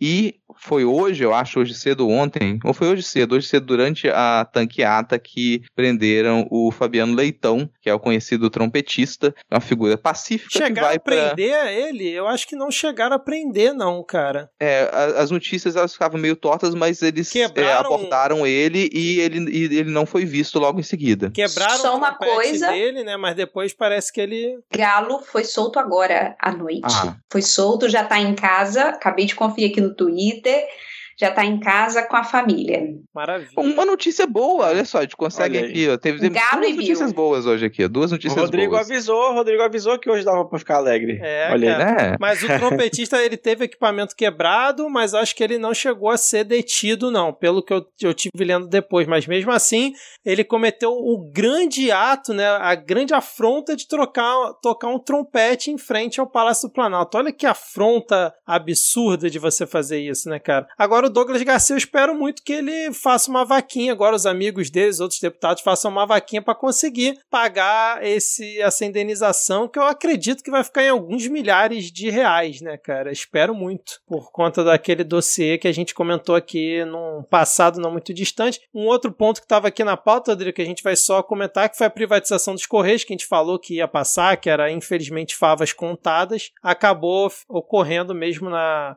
É, é aquela situação até que que, que, o Freixo comentou com a gente que, bom, algumas derrotas elas estão escritas, vai ser no 3 a 1 você tem três pontos, três pontos da, da Câmara já pelo governo, então algumas coisas elas vão passar, mas elas têm que ser desidratadas. Então a privatização dos Correios ela passa, mas ela ainda pode receber modificações. É a gente compreender que a gente tem derrotas e que a gente ainda consegue diminuir um pouco algumas dessas derrotas. Então é modificar ali a lente para que a gente consiga analisar essa, essas lutas que elas são lutas que elas são às vezes ficam distantes pra gente, a gente vai no Twitter, a gente comenta, nossa, privatizou os Correios, mas é hora da gente conseguir respirar e, e analisar o trabalho dos parlamentares, porque é uma luta constante da oposição na Câmara para conseguir desidratar essas propostas. E às vezes a gente consegue, é de se comemorar pequenas vitórias, é uma pequena vitória dentro da derrota. Então eu acredito que essa privatização dos Correios ela ainda vai ser desidratada, vai passar por algumas modificações, tanto ao, ao seguir para o Senado, quanto depois, de repente, ao voltar para a Câmara, que eu acho muito provável que aconteça.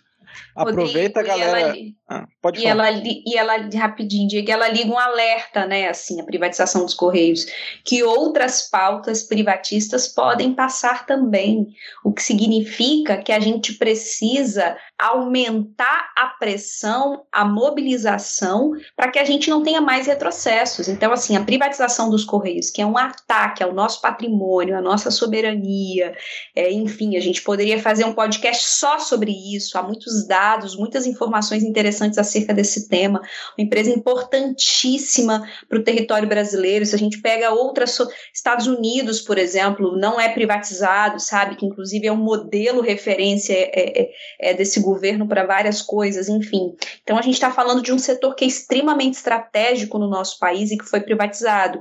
Então isso liga é, o alerta, é óbvio que nós já estamos em alerta, né? Não estou dizendo que a gente estava dormindo, mas assim, que a gente precisa aumentar a pressão, aumentar a mobilização para que mais retrocessos não passem no Congresso Nacional. E a pauta das reformas, das contra-reformas, que é a melhor expressão, é, é, é muito severa. Então, a gente está falando de um desmonte muito grave do nosso país e que a gente precisa intensificar é, é, as mobilizações. Assim, eu acho que a gente só interrompe isso com o povo na rua, com o povo na luta mesmo, porque senão a gente vai ter aí outras reformas que já estão na agenda. A reforma administrativa é brutal, né? Enfim, a gente é, é, é grave.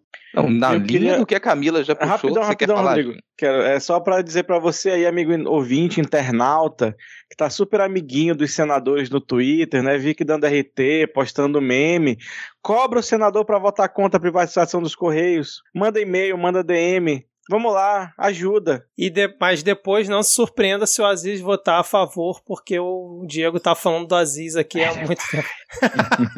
Agora só duas coisas rapidinho, lembrando que se a PEC do voto impresso fosse por votação maioria simples, teria ganho hoje, porque teve mais votos sim do que não, é sempre bom lembrar, ou seja, a força do bolsonarismo tá na Câmara. E a outra coisa que eu ia falar é que semana passada foi tão desolador, foi tão desanimador que eu até cheguei a comentar no nosso grupo lá do Midcast que eu até topava a privatização dos Correios se pelo menos conseguissem barrar a PL da grilagem, porque o negócio foi tão ruim, foi tanto tratoraço passando em cima. Falei, não, pelo menos o Correios vai passar, mas a gente tem como regular numa possível concessão, então a PL da grilagem não, passou, passou. Mas enfim, vamos ver como é que vão ser os próximos passos. Rodrigo, vai puxar aí o próximo? Vamos lá, cara, vamos nessa, nessa mesma linha do que a Camila comentou, vamos pro bloco Tanque na Rua não, Bloco na Rua sim.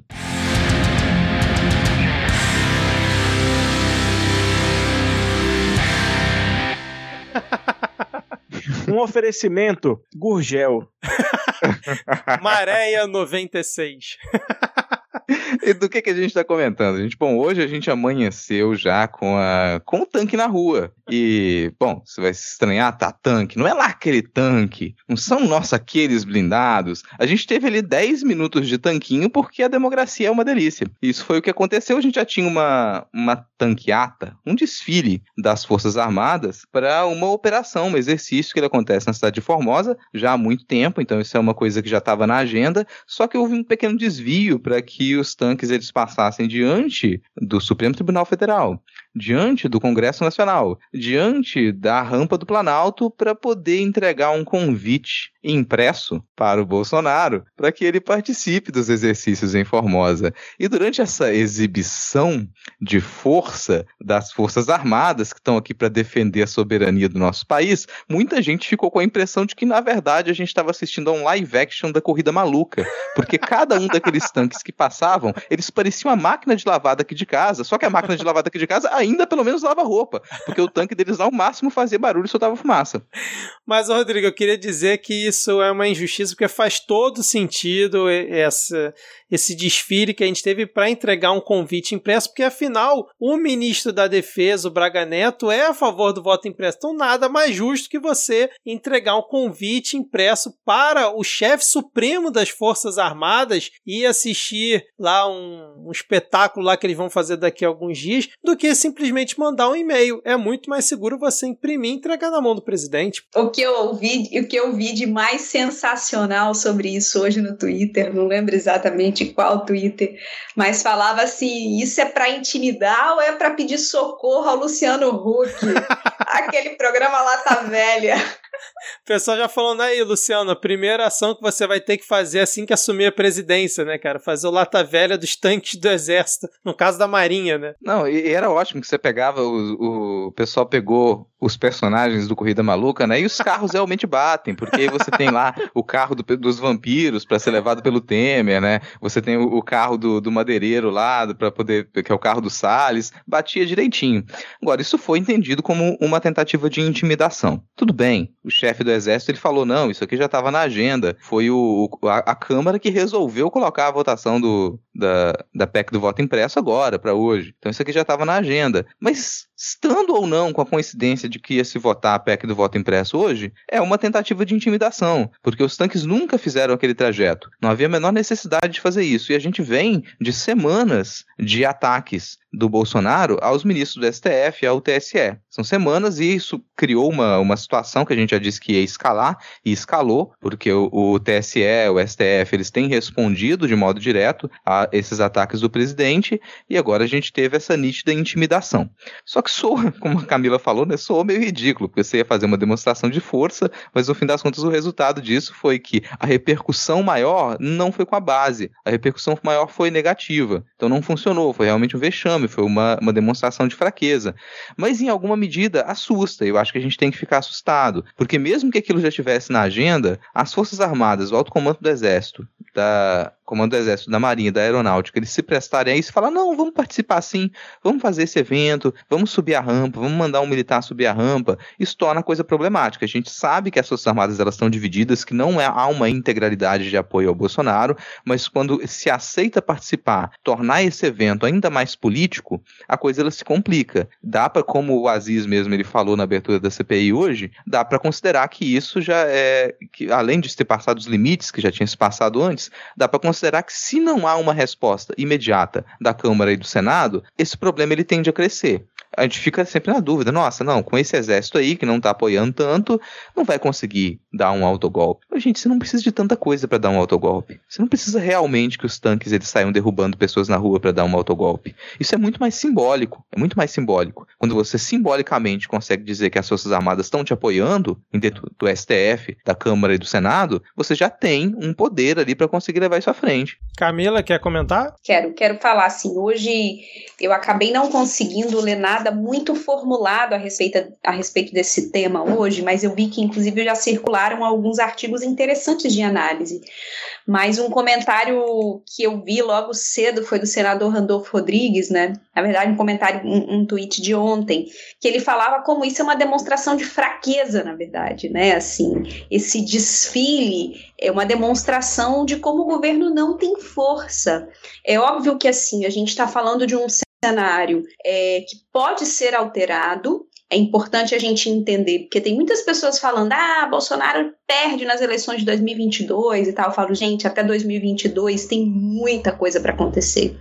É, então, assim, a gente não pode esperar 2022 para derrotar Bolsonaro, porque tem muitos que acham que a derrota desse governo virá pelas urnas de 2022. Ela pode acontecer pelas urnas, mas é fundamental que ela aconteça antes porque a interrupção do projeto genocida nesse país, ela só vai acontecer com o povo na rua, com o povo mobilizado, enfim. Quantas, mais de uma centena de pedidos de impeachment na Câmara Federal. E até agora nenhum deles foi aberto, né? Então isso é uma demonstração de como o impeachment de Bolsonaro não virá por acordos de cima também a não ser que a gente tenha um, um processo de mobilização e uma pressão. E eu acho que essa, essa, esse desfile hoje é mais uma demonstração da perda de força do governo. E isso tem, isso tem riscos, como o Rodrigo falou, e eu concordo. A gente tem um risco que pode ser um golpe. Acho, inclusive, que o Bolsonaro gostaria de dar um golpe e ele só não deu até o momento porque ele não tem força para isso. Né? Acho que se ele pudesse, ele já teria dado um golpe no Brasil. Não só ele, como a base dele mais orgânica ali, mais próxima, demonstra isso sempre, né? É, e hoje alguns deles estavam super entusiasmados, falando assim: já estou pronto, né? Podem tomar o poder. Então, acho que o golpe ainda não aconteceu por fragilidade do governo, é, mas isso pode ser alterado. Então, de fato, a correlação de forças no país ela é muito difícil. Para mim, isso foi um recado. Esse papo de que, ah, não, já estava programado, para mim é uma mentira. Obviamente, a Operação Formosa, sim, mas essa necessidade de ter que passar por dentro de Brasília com os tanques para entregar um, papel, obviamente, não estava. Aí vem o Arthur Lira falando que isso é uma. Como é que é? Tragédia, uma coincidência. Coincidência. Coincidência trágica que depois tentaram associar é, lá no Senado mais cedo ao Arthur Lira, que o Arthur Lira teria forçado e dando a entender que ele teria marcado coincidentemente para o mesmo dia que o Bolsonaro ia, iria receber lá o, o, o convite e tal, mas eu gostei principalmente da reação de vários senadores hoje na CPI, Otto Alencar, o Alessandro Vieira, o Omar Aziz, apesar de ser o Omar Aziz,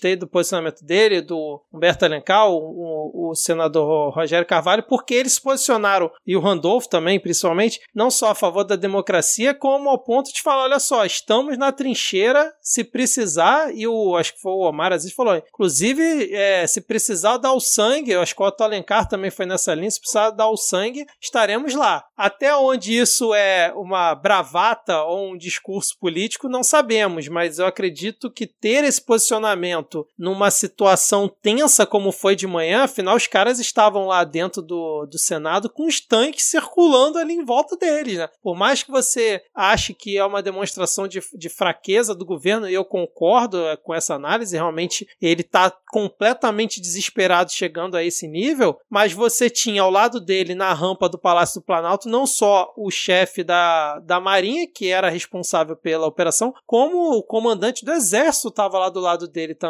Então, por mais que você veja ali na CNN a notícia que eu também não levo em consideração, que a maioria do alto comando do Exército avalia desfile como exposição desnecessária. Eu não consigo levar a sério isso, eu não consigo acreditar que eles realmente avaliam isso como exposição desnecessária, porque afinal o seu representante maior, que é o comandante, estava lá. Mas enfim, a gente precisa ligar um alerta. Um não, né? Vários alertas, como a gente já vem falando aqui há muito tempo, porque essa é uma situação que nunca tinha ocorrido. E inclusive nos anos anteriores do governo Bolsonaro não tinha ocorrido, em 2019 e ano passado também não, né? E esse ano ocorreu, numa situação de tensão. Então é, é bom a gente ficar observando qual vai ser o próximo passo desse, dele. Eu acho que ele vai continuar insistindo nessa porcaria do voto impresso e vai continuar insistindo e tentando usar politicamente as Forças Armadas de alguma forma, mas é importante que todas as instituições que a gente tanto fala aqui se posicionem de forma firme contra isso. E se numa próxima ele ameaçar fazer um negócio desse tipo, que os senadores e deputados da, da oposição vão lá para frente dos tanques, na, lá na rua, né, e façam alguma ação, alguma coisa, porque também ficar só no discurso, naquela coisinha, muitas vezes também não adianta quando você está numa situação extrema. Não sei o que, que vocês acham, mas é preciso talvez uma reação mais enérgica numa próxima escalada de nível que o Bolsonaro vem fazendo a cada momento. Né? O problema é o que, que é essa reação mais enérgica, né? Porque assim, dentro do. Como diria, eu estava até comentando no Twitter que essa é uma metáfora que eu odeio, porque ela é muito boa. Dentro das quatro linhas da Constituição que você pode fazer é denunciar os crimes que ele está cometendo. Mas do jeito que ele está blindado de todos os lados aí, ninguém consegue né, tocar um processo nem para chamar o homem de feio, o que, que você vai fazer? Se o parlamento. Tipo, vou até repetir uma, uma análise que eu já fiz em outro momento aqui, Diego, que é ó, nem o Senado, nem a, a, a Câmara realmente interessa o governo Bolsonaro. No entanto, as reformas que esse governo pode passar sim interessam. E aí é pra, pra fica difícil às vezes para a pessoa que acompanha a Câmara e muda para o Senado, agora a CPI o pessoal tem mudado muito para o Senado, e muda o cenário. Não é a mesma correlação de forças, não são exatamente os mesmos interesses.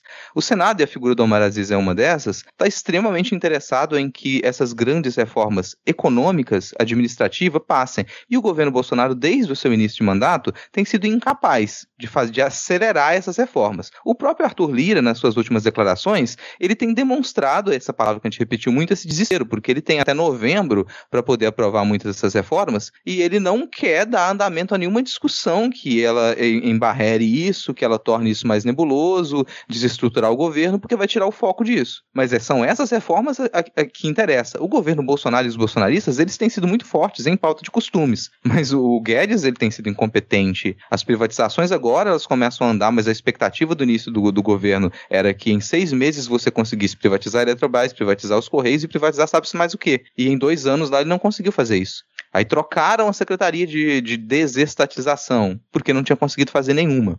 E agora isso começa a andar. Só depois que o Arthur Lira ele assume é que muitas dessas reformas elas começam a ser ainda mais aceleradas. Então até que isso chegue ao ponto que o Senado queira e que o Arthur Lira queira, não se toca um processo de impeachment, não se faz um afastamento. Isso que se torna muito difícil.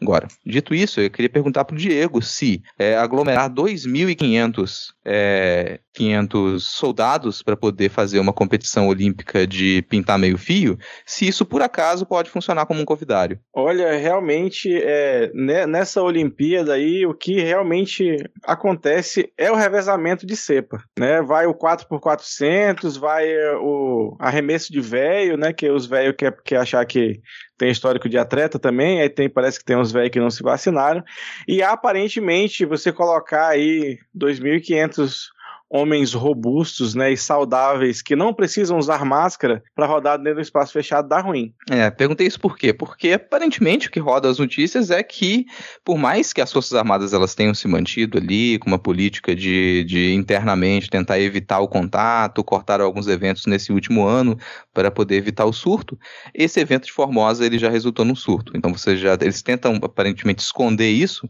mas você já tem figuras internadas, você já tem muitos casos relatados nessa movimentação, porque é uma aglomeração de 2.500 militares para poder realizar uma exibição para eles mesmos. Porque no fim das contas, ninguém acompanha, as pessoas até esse momento não sabiam que tradicionalmente você tem um exercício no município de Formosa. E não é pouca coisa, isso aí é uma, é uma lola palusa, cara, que você está reunindo de, de militar. Isso, isso eles vão sair dali, eles vão circular por outros municípios. Então, além de todo esse problema que a gente já observou, você coloca essas pessoas para disseminarem Covid porque a pandemia não acabou. Um absurdo absurdo, né? Assim, primeiro, um absurdo você ter aglomeração. Segundo, é você não ter vacinação. Como assim? Né? E aí a gente entra em um tema que é um dos grandes limites em vários países do mundo.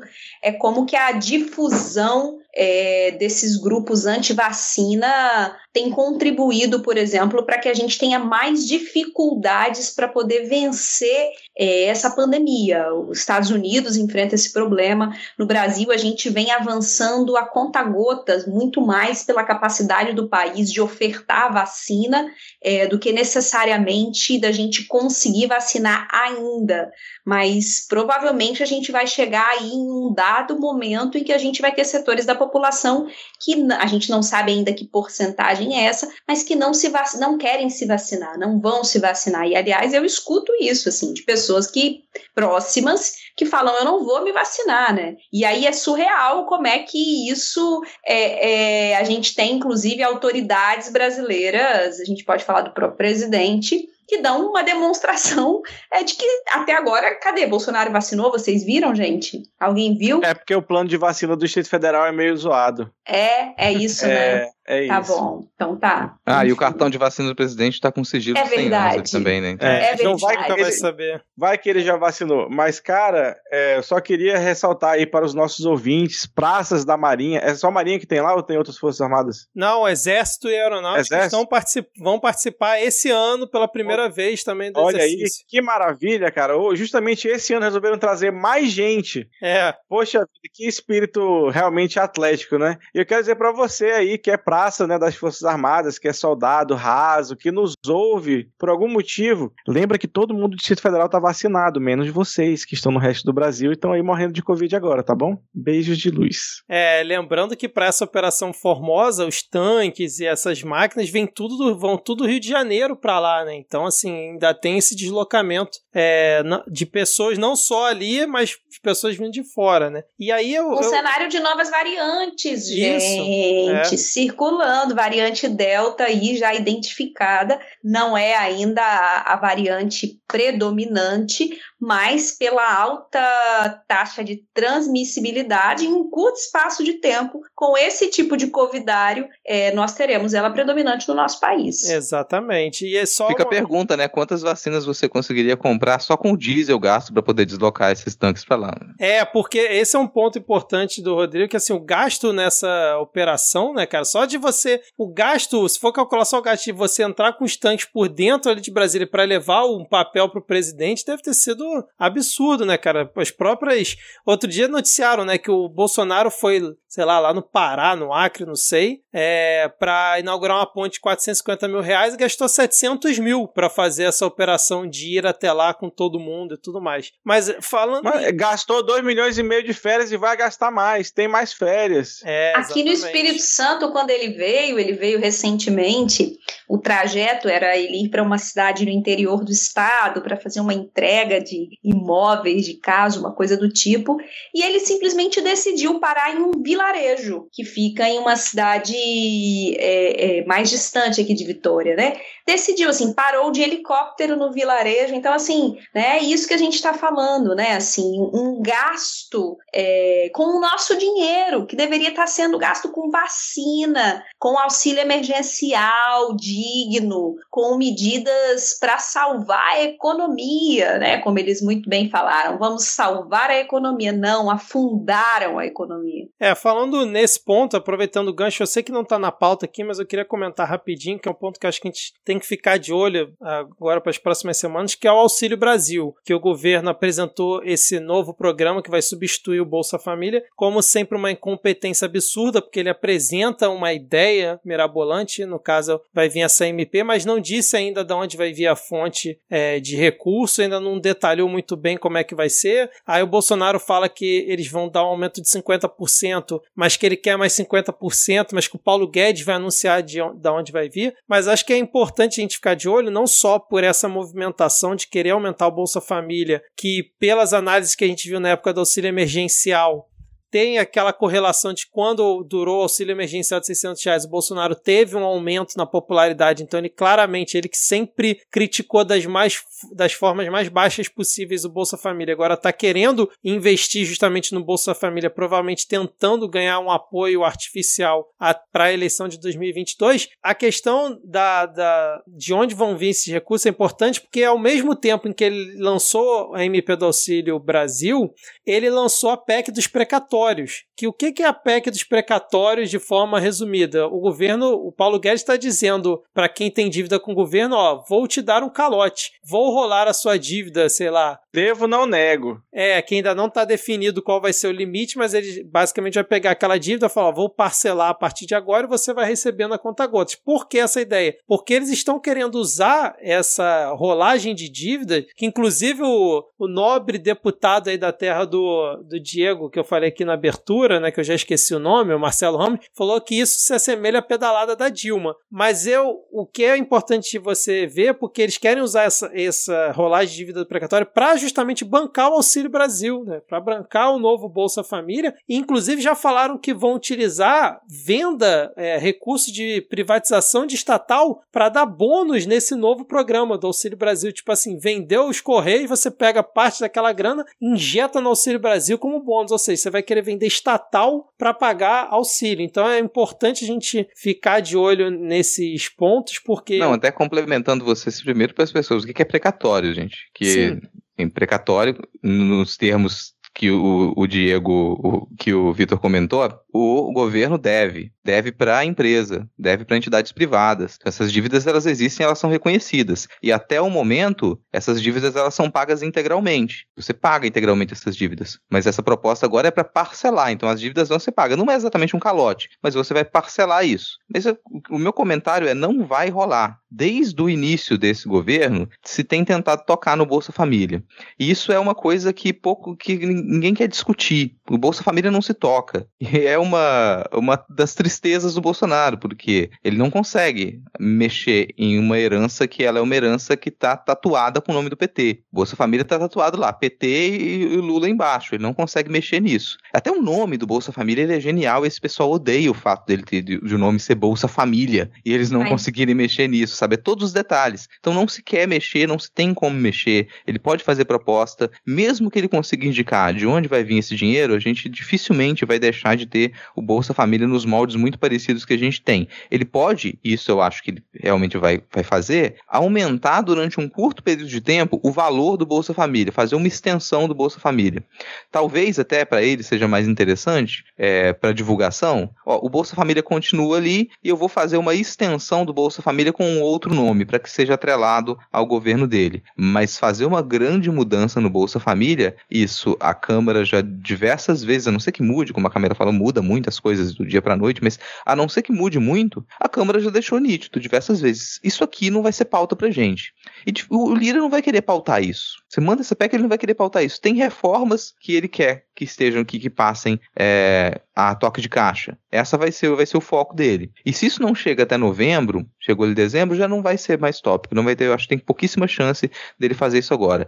É uma das, da, dos atritos entre o Bolsonaro e o Guedes também. Porque às vezes em que se tentou fazer isso, o Guedes foi também muito nítido. Não há dinheiro. E eu não tenho interesse em fazer nenhuma mudança econômica para poder priorizar mudança no Bolsa Família. Não há dinheiro para isso. Se insistir nisso, eu pulo fora. O Guedes não, não, isso é uma das coisas que ele não, não aceita muito conversar. Até essa negociação com os precatórios é para tentar acalmar o, o Chicago Boy, porque ele também tem os seus limites ali. E dentro dos limites dele é esse. Opa, peraí, a gente vou prezar por responsabilidade fiscal. E na, no, no, mundo de ilusões do Paulo Guedes, em que a responsabilidade fiscal ela soluciona todos os problemas, qualquer aproximação que você faça ali para poder sujar o orçamento, para ele não funciona. Ele não vai aceitar isso também.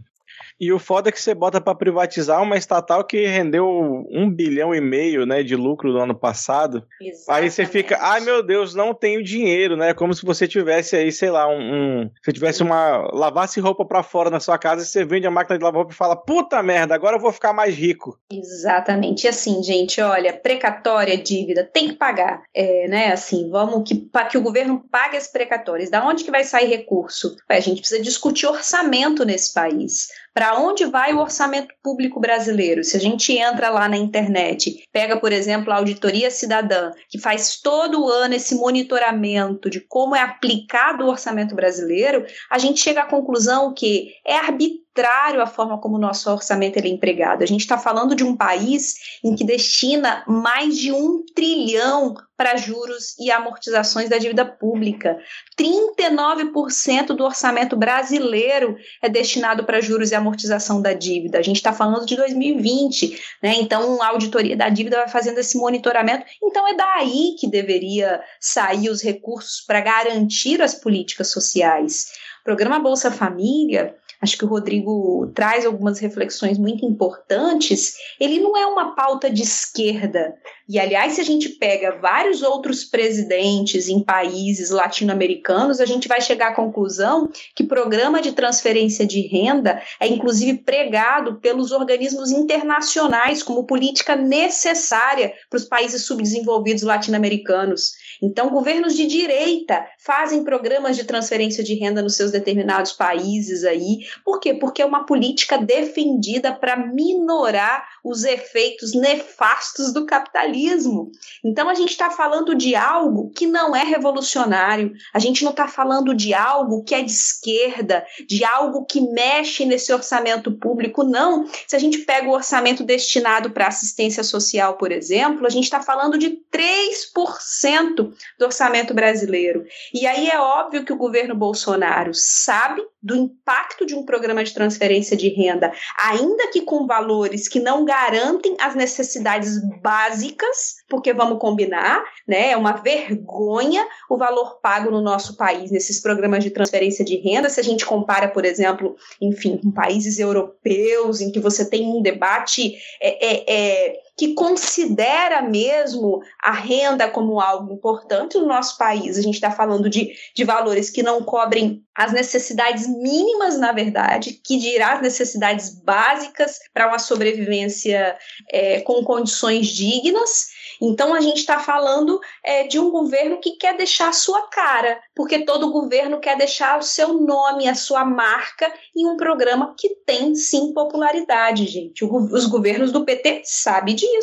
E aliás, há várias pesquisas no Brasil que vão indicar, por exemplo, votações de Lula nas regiões onde você tem maior beneficiários do Bolsa Família e etc, etc. Então, assim, você obviamente é, e não por acaso, esse sempre foi um debate é, importante, que é o seguinte, como que essas políticas, elas são muito mais políticas com uma noção de governo, vinculadas ao governo, do que com um status permanente vinculada à cidadania, entendendo renda como um direito. As pessoas têm que ter isso como um direito, não. É muito mais vinculada a uma pauta eleitoral, e os governos vão se valendo disso. E veja, eu estou falando que os governos do PT também também se valeram disso, tá? E com o Bolsonaro, obviamente, não tem expectativas é, é, é, que ele fará diferente. Não por acaso ele quer renomear ele quer botar, como é que é o nome? Brasil, Auxílio Brasil, como é que é o nome? Auxílio Enfim, Brasil, é. Auxílio Brasil, ele e quer o Brasil deixar... precisa de auxílio mesmo, cara. O Brasil tá periclitante.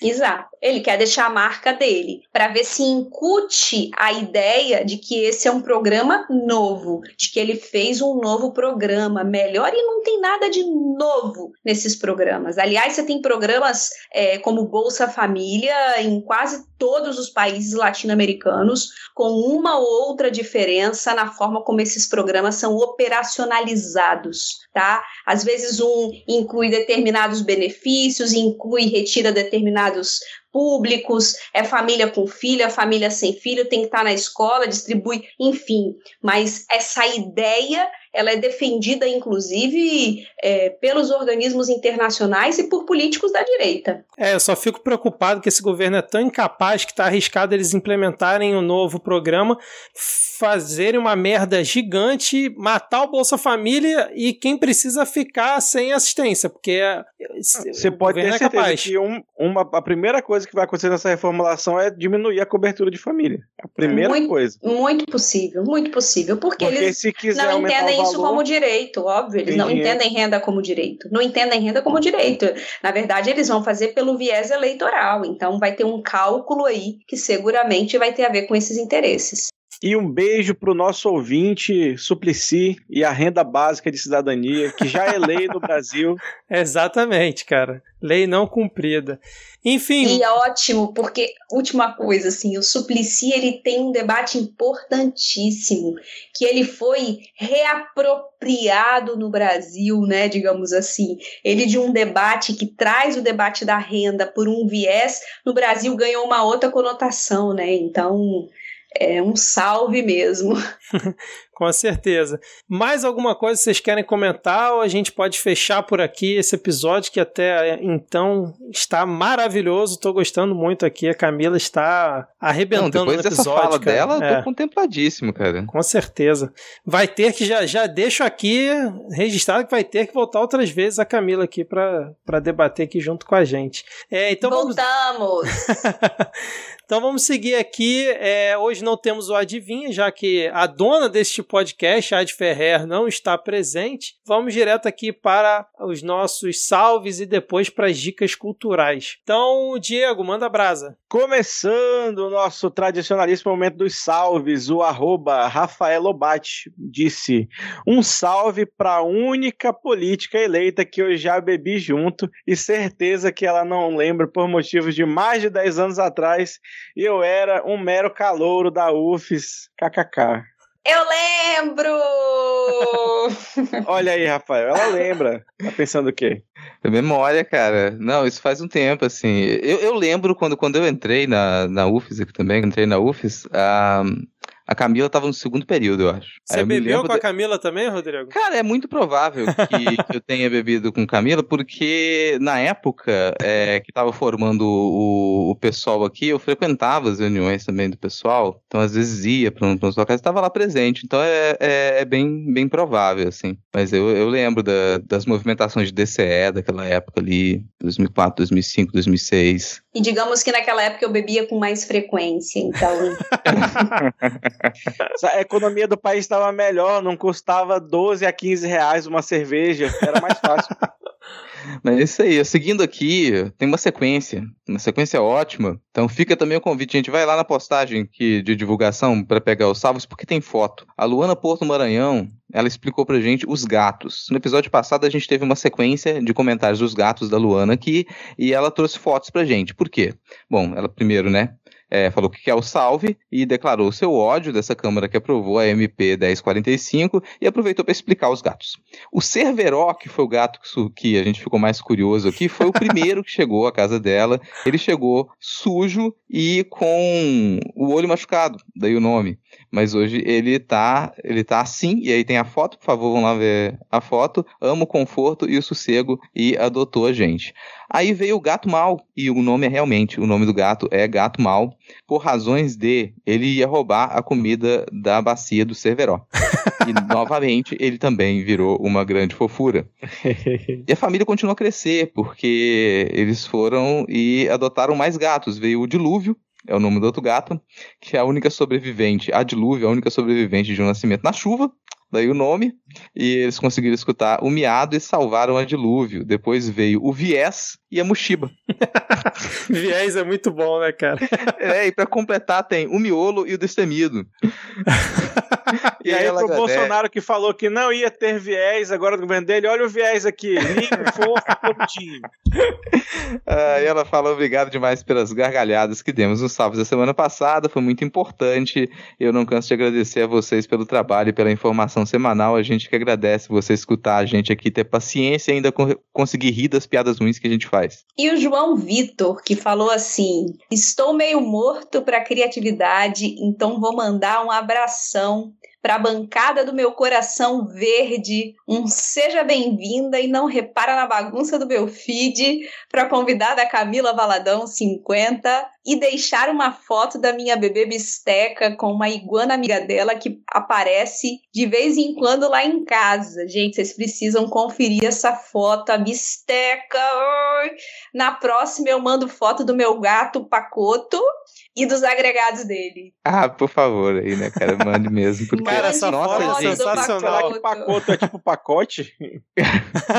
Eu acho que é pacoto. Eu fiquei na dúvida, mas tá pacoto, bom. Não, mas tipo, será que é uma derivação de pacote? Ah, bom. Pode, pode ser. Boa, boa. Cara, essa foto aqui é maravilhosa, cara. Com a iguana. Cara, pior que quando eu, eu vi você ler amiga, aí eu falei, bom, se aparecesse uma iguana aqui em casa, minhas gatas não iam fazer muita amizade, não. Aí eu vi que Aqui também não rolou muita amizade assim, não.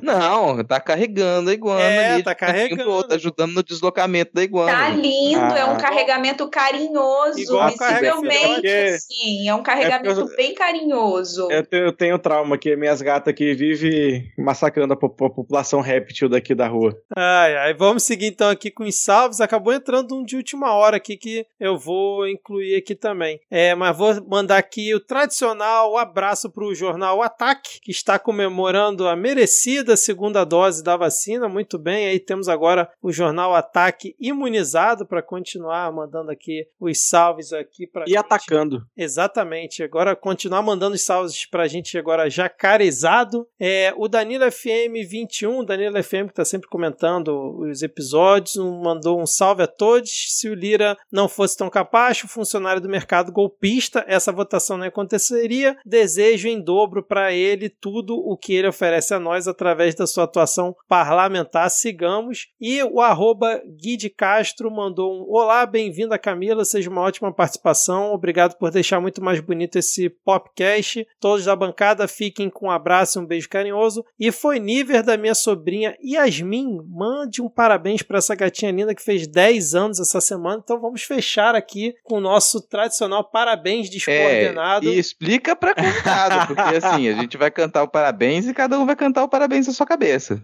Exatamente. Vamos todos juntos no 3 de forma descoordenada. Camila pode se soltar como você quiser. Então, um, dois, três. Parabéns, parabéns. Yasmin. Parabéns. Parabéns, minha querida. Muitas felicidades. Muitos anos de vida. Quase internacional comunista. Fiz a Internacional Comunista de parabéns. Olha, Olha aí, cara. rapaz. Ó, ninguém tinha feito isso aqui, isso foi inédito. É verdade, essa foi inédita. Mas não deu nem para perceber, porque eu canto tão mal que não dava nem para perceber o que, tá que era. a regra do programa.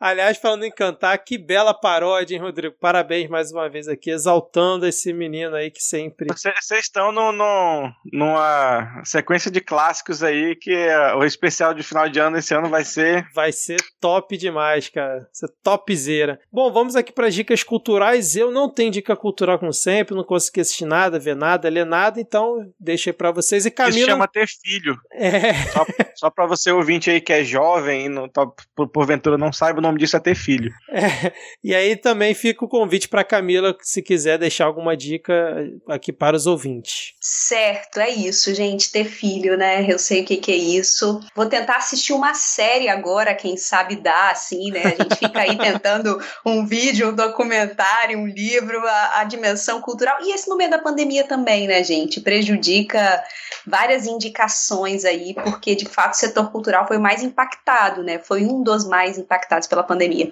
Mas eu vou deixar aí uma sugestão para quem quiser assistir no Amazon Prime, Prime Video, que inclusive foi uma sugestão que a gente fez aqui é, pelas nossas redes sociais, que se chama Manhãs de Setembro. Então vale conferir lá é, fica aí essa sugestão. Para quem puder aí, é, vale a pena. Tá na minha lista tem um tempo essa. Mas eu sou uma pessoa horrível, eu só vejo coisa repetida, mas eu prometo que eu vou ver. ah, cara, falou que tá na lista porque vai ficar esquecido, assim. Pode colocar coisa na lista, não. Bom, sempre trago uma indicação de podcast. O podcast que eu vou indicar essa semana é de uma ouvinte do Midcast, a nossa querida Lele Riso. Ela estreou como podcast japonês sem dente, nome bem curioso. Bom, gente, o podcast é divertidíssimo. É um podcast podcast para contar de desventuras amorosas, de pequenos encontros desacertados com outras pessoas que têm interesse em você. E no primeiro episódio ela explica por que desse nome. É um episódio curtinho, ali 6, 7 minutos. Tá aqui linkado para o perfil para vocês escutarem, assinarem em qualquer uma das plataformas para ouvir podcast. E vou deixar uma indicação de uma autora, qualquer livro que vocês pegarem dela.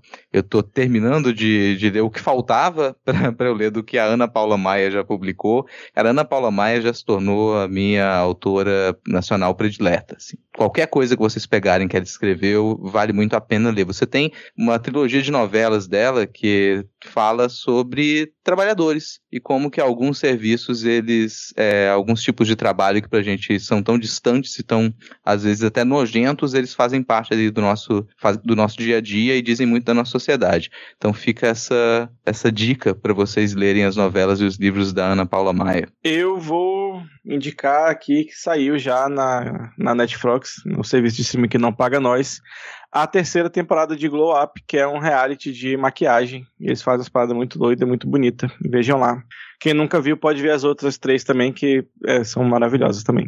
É isso aí. Maravilha, as indicações foram muito boas aqui mais uma vez. Eu ia comentar alguma coisa que eu estava esquecendo, mas eu esqueci novamente, então deixa para a próxima. Vou agradecer aqui a nossa convidada, Camila. Foi muito bom ter aqui você ter você aqui no Midcast, já comentei aqui antes. Já fica aqui o convite para você voltar numa próxima oportunidade. Espero que você tenha gostado. Desculpa qualquer coisa e siga firme aí na luta é, dentro da, da Câmara de Vitória, se segurando para não agredir esses sujeitos aí que ou às vezes não. É.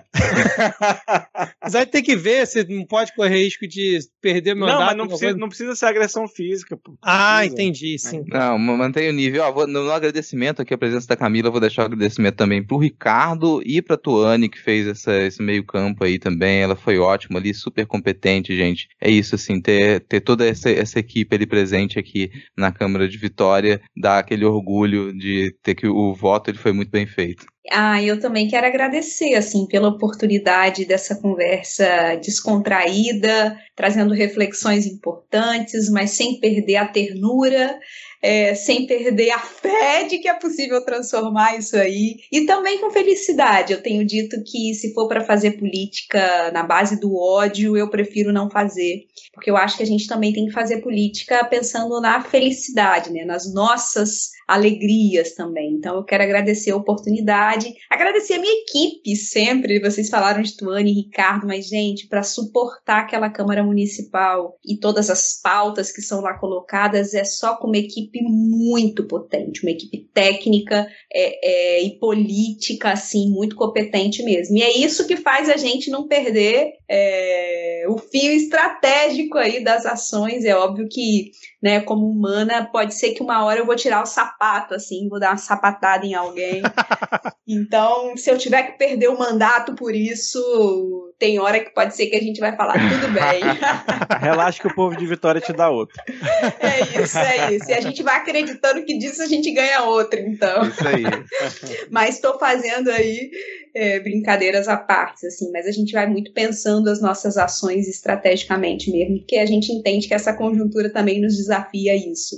Mas valeu, gente, espero que quem está aqui escutando tenha gostado, siga a gente, acompanhe o mandato e obrigada. Maravilha, Camila. E eu lembrei aqui o que eu ia comentar, esqueci, e agora lembrei de novo que a gente não falou sobre CPI nesse episódio, um dos raros episódios que a gente não falou sobre CPI. A gente teve hoje aí um depoimento que não acrescentou muito, mas a semana a gente vai ter Ricardo Barros, o episódio sai depois, então provavelmente vai ter coisa pra gente comentar semana que vem. Valeu, Diego, valeu, Rodrigo, mais uma vez, valeu, Camila, e até a próxima semana. Abraços, tchau, tchau. Valeu, falou. Valeu.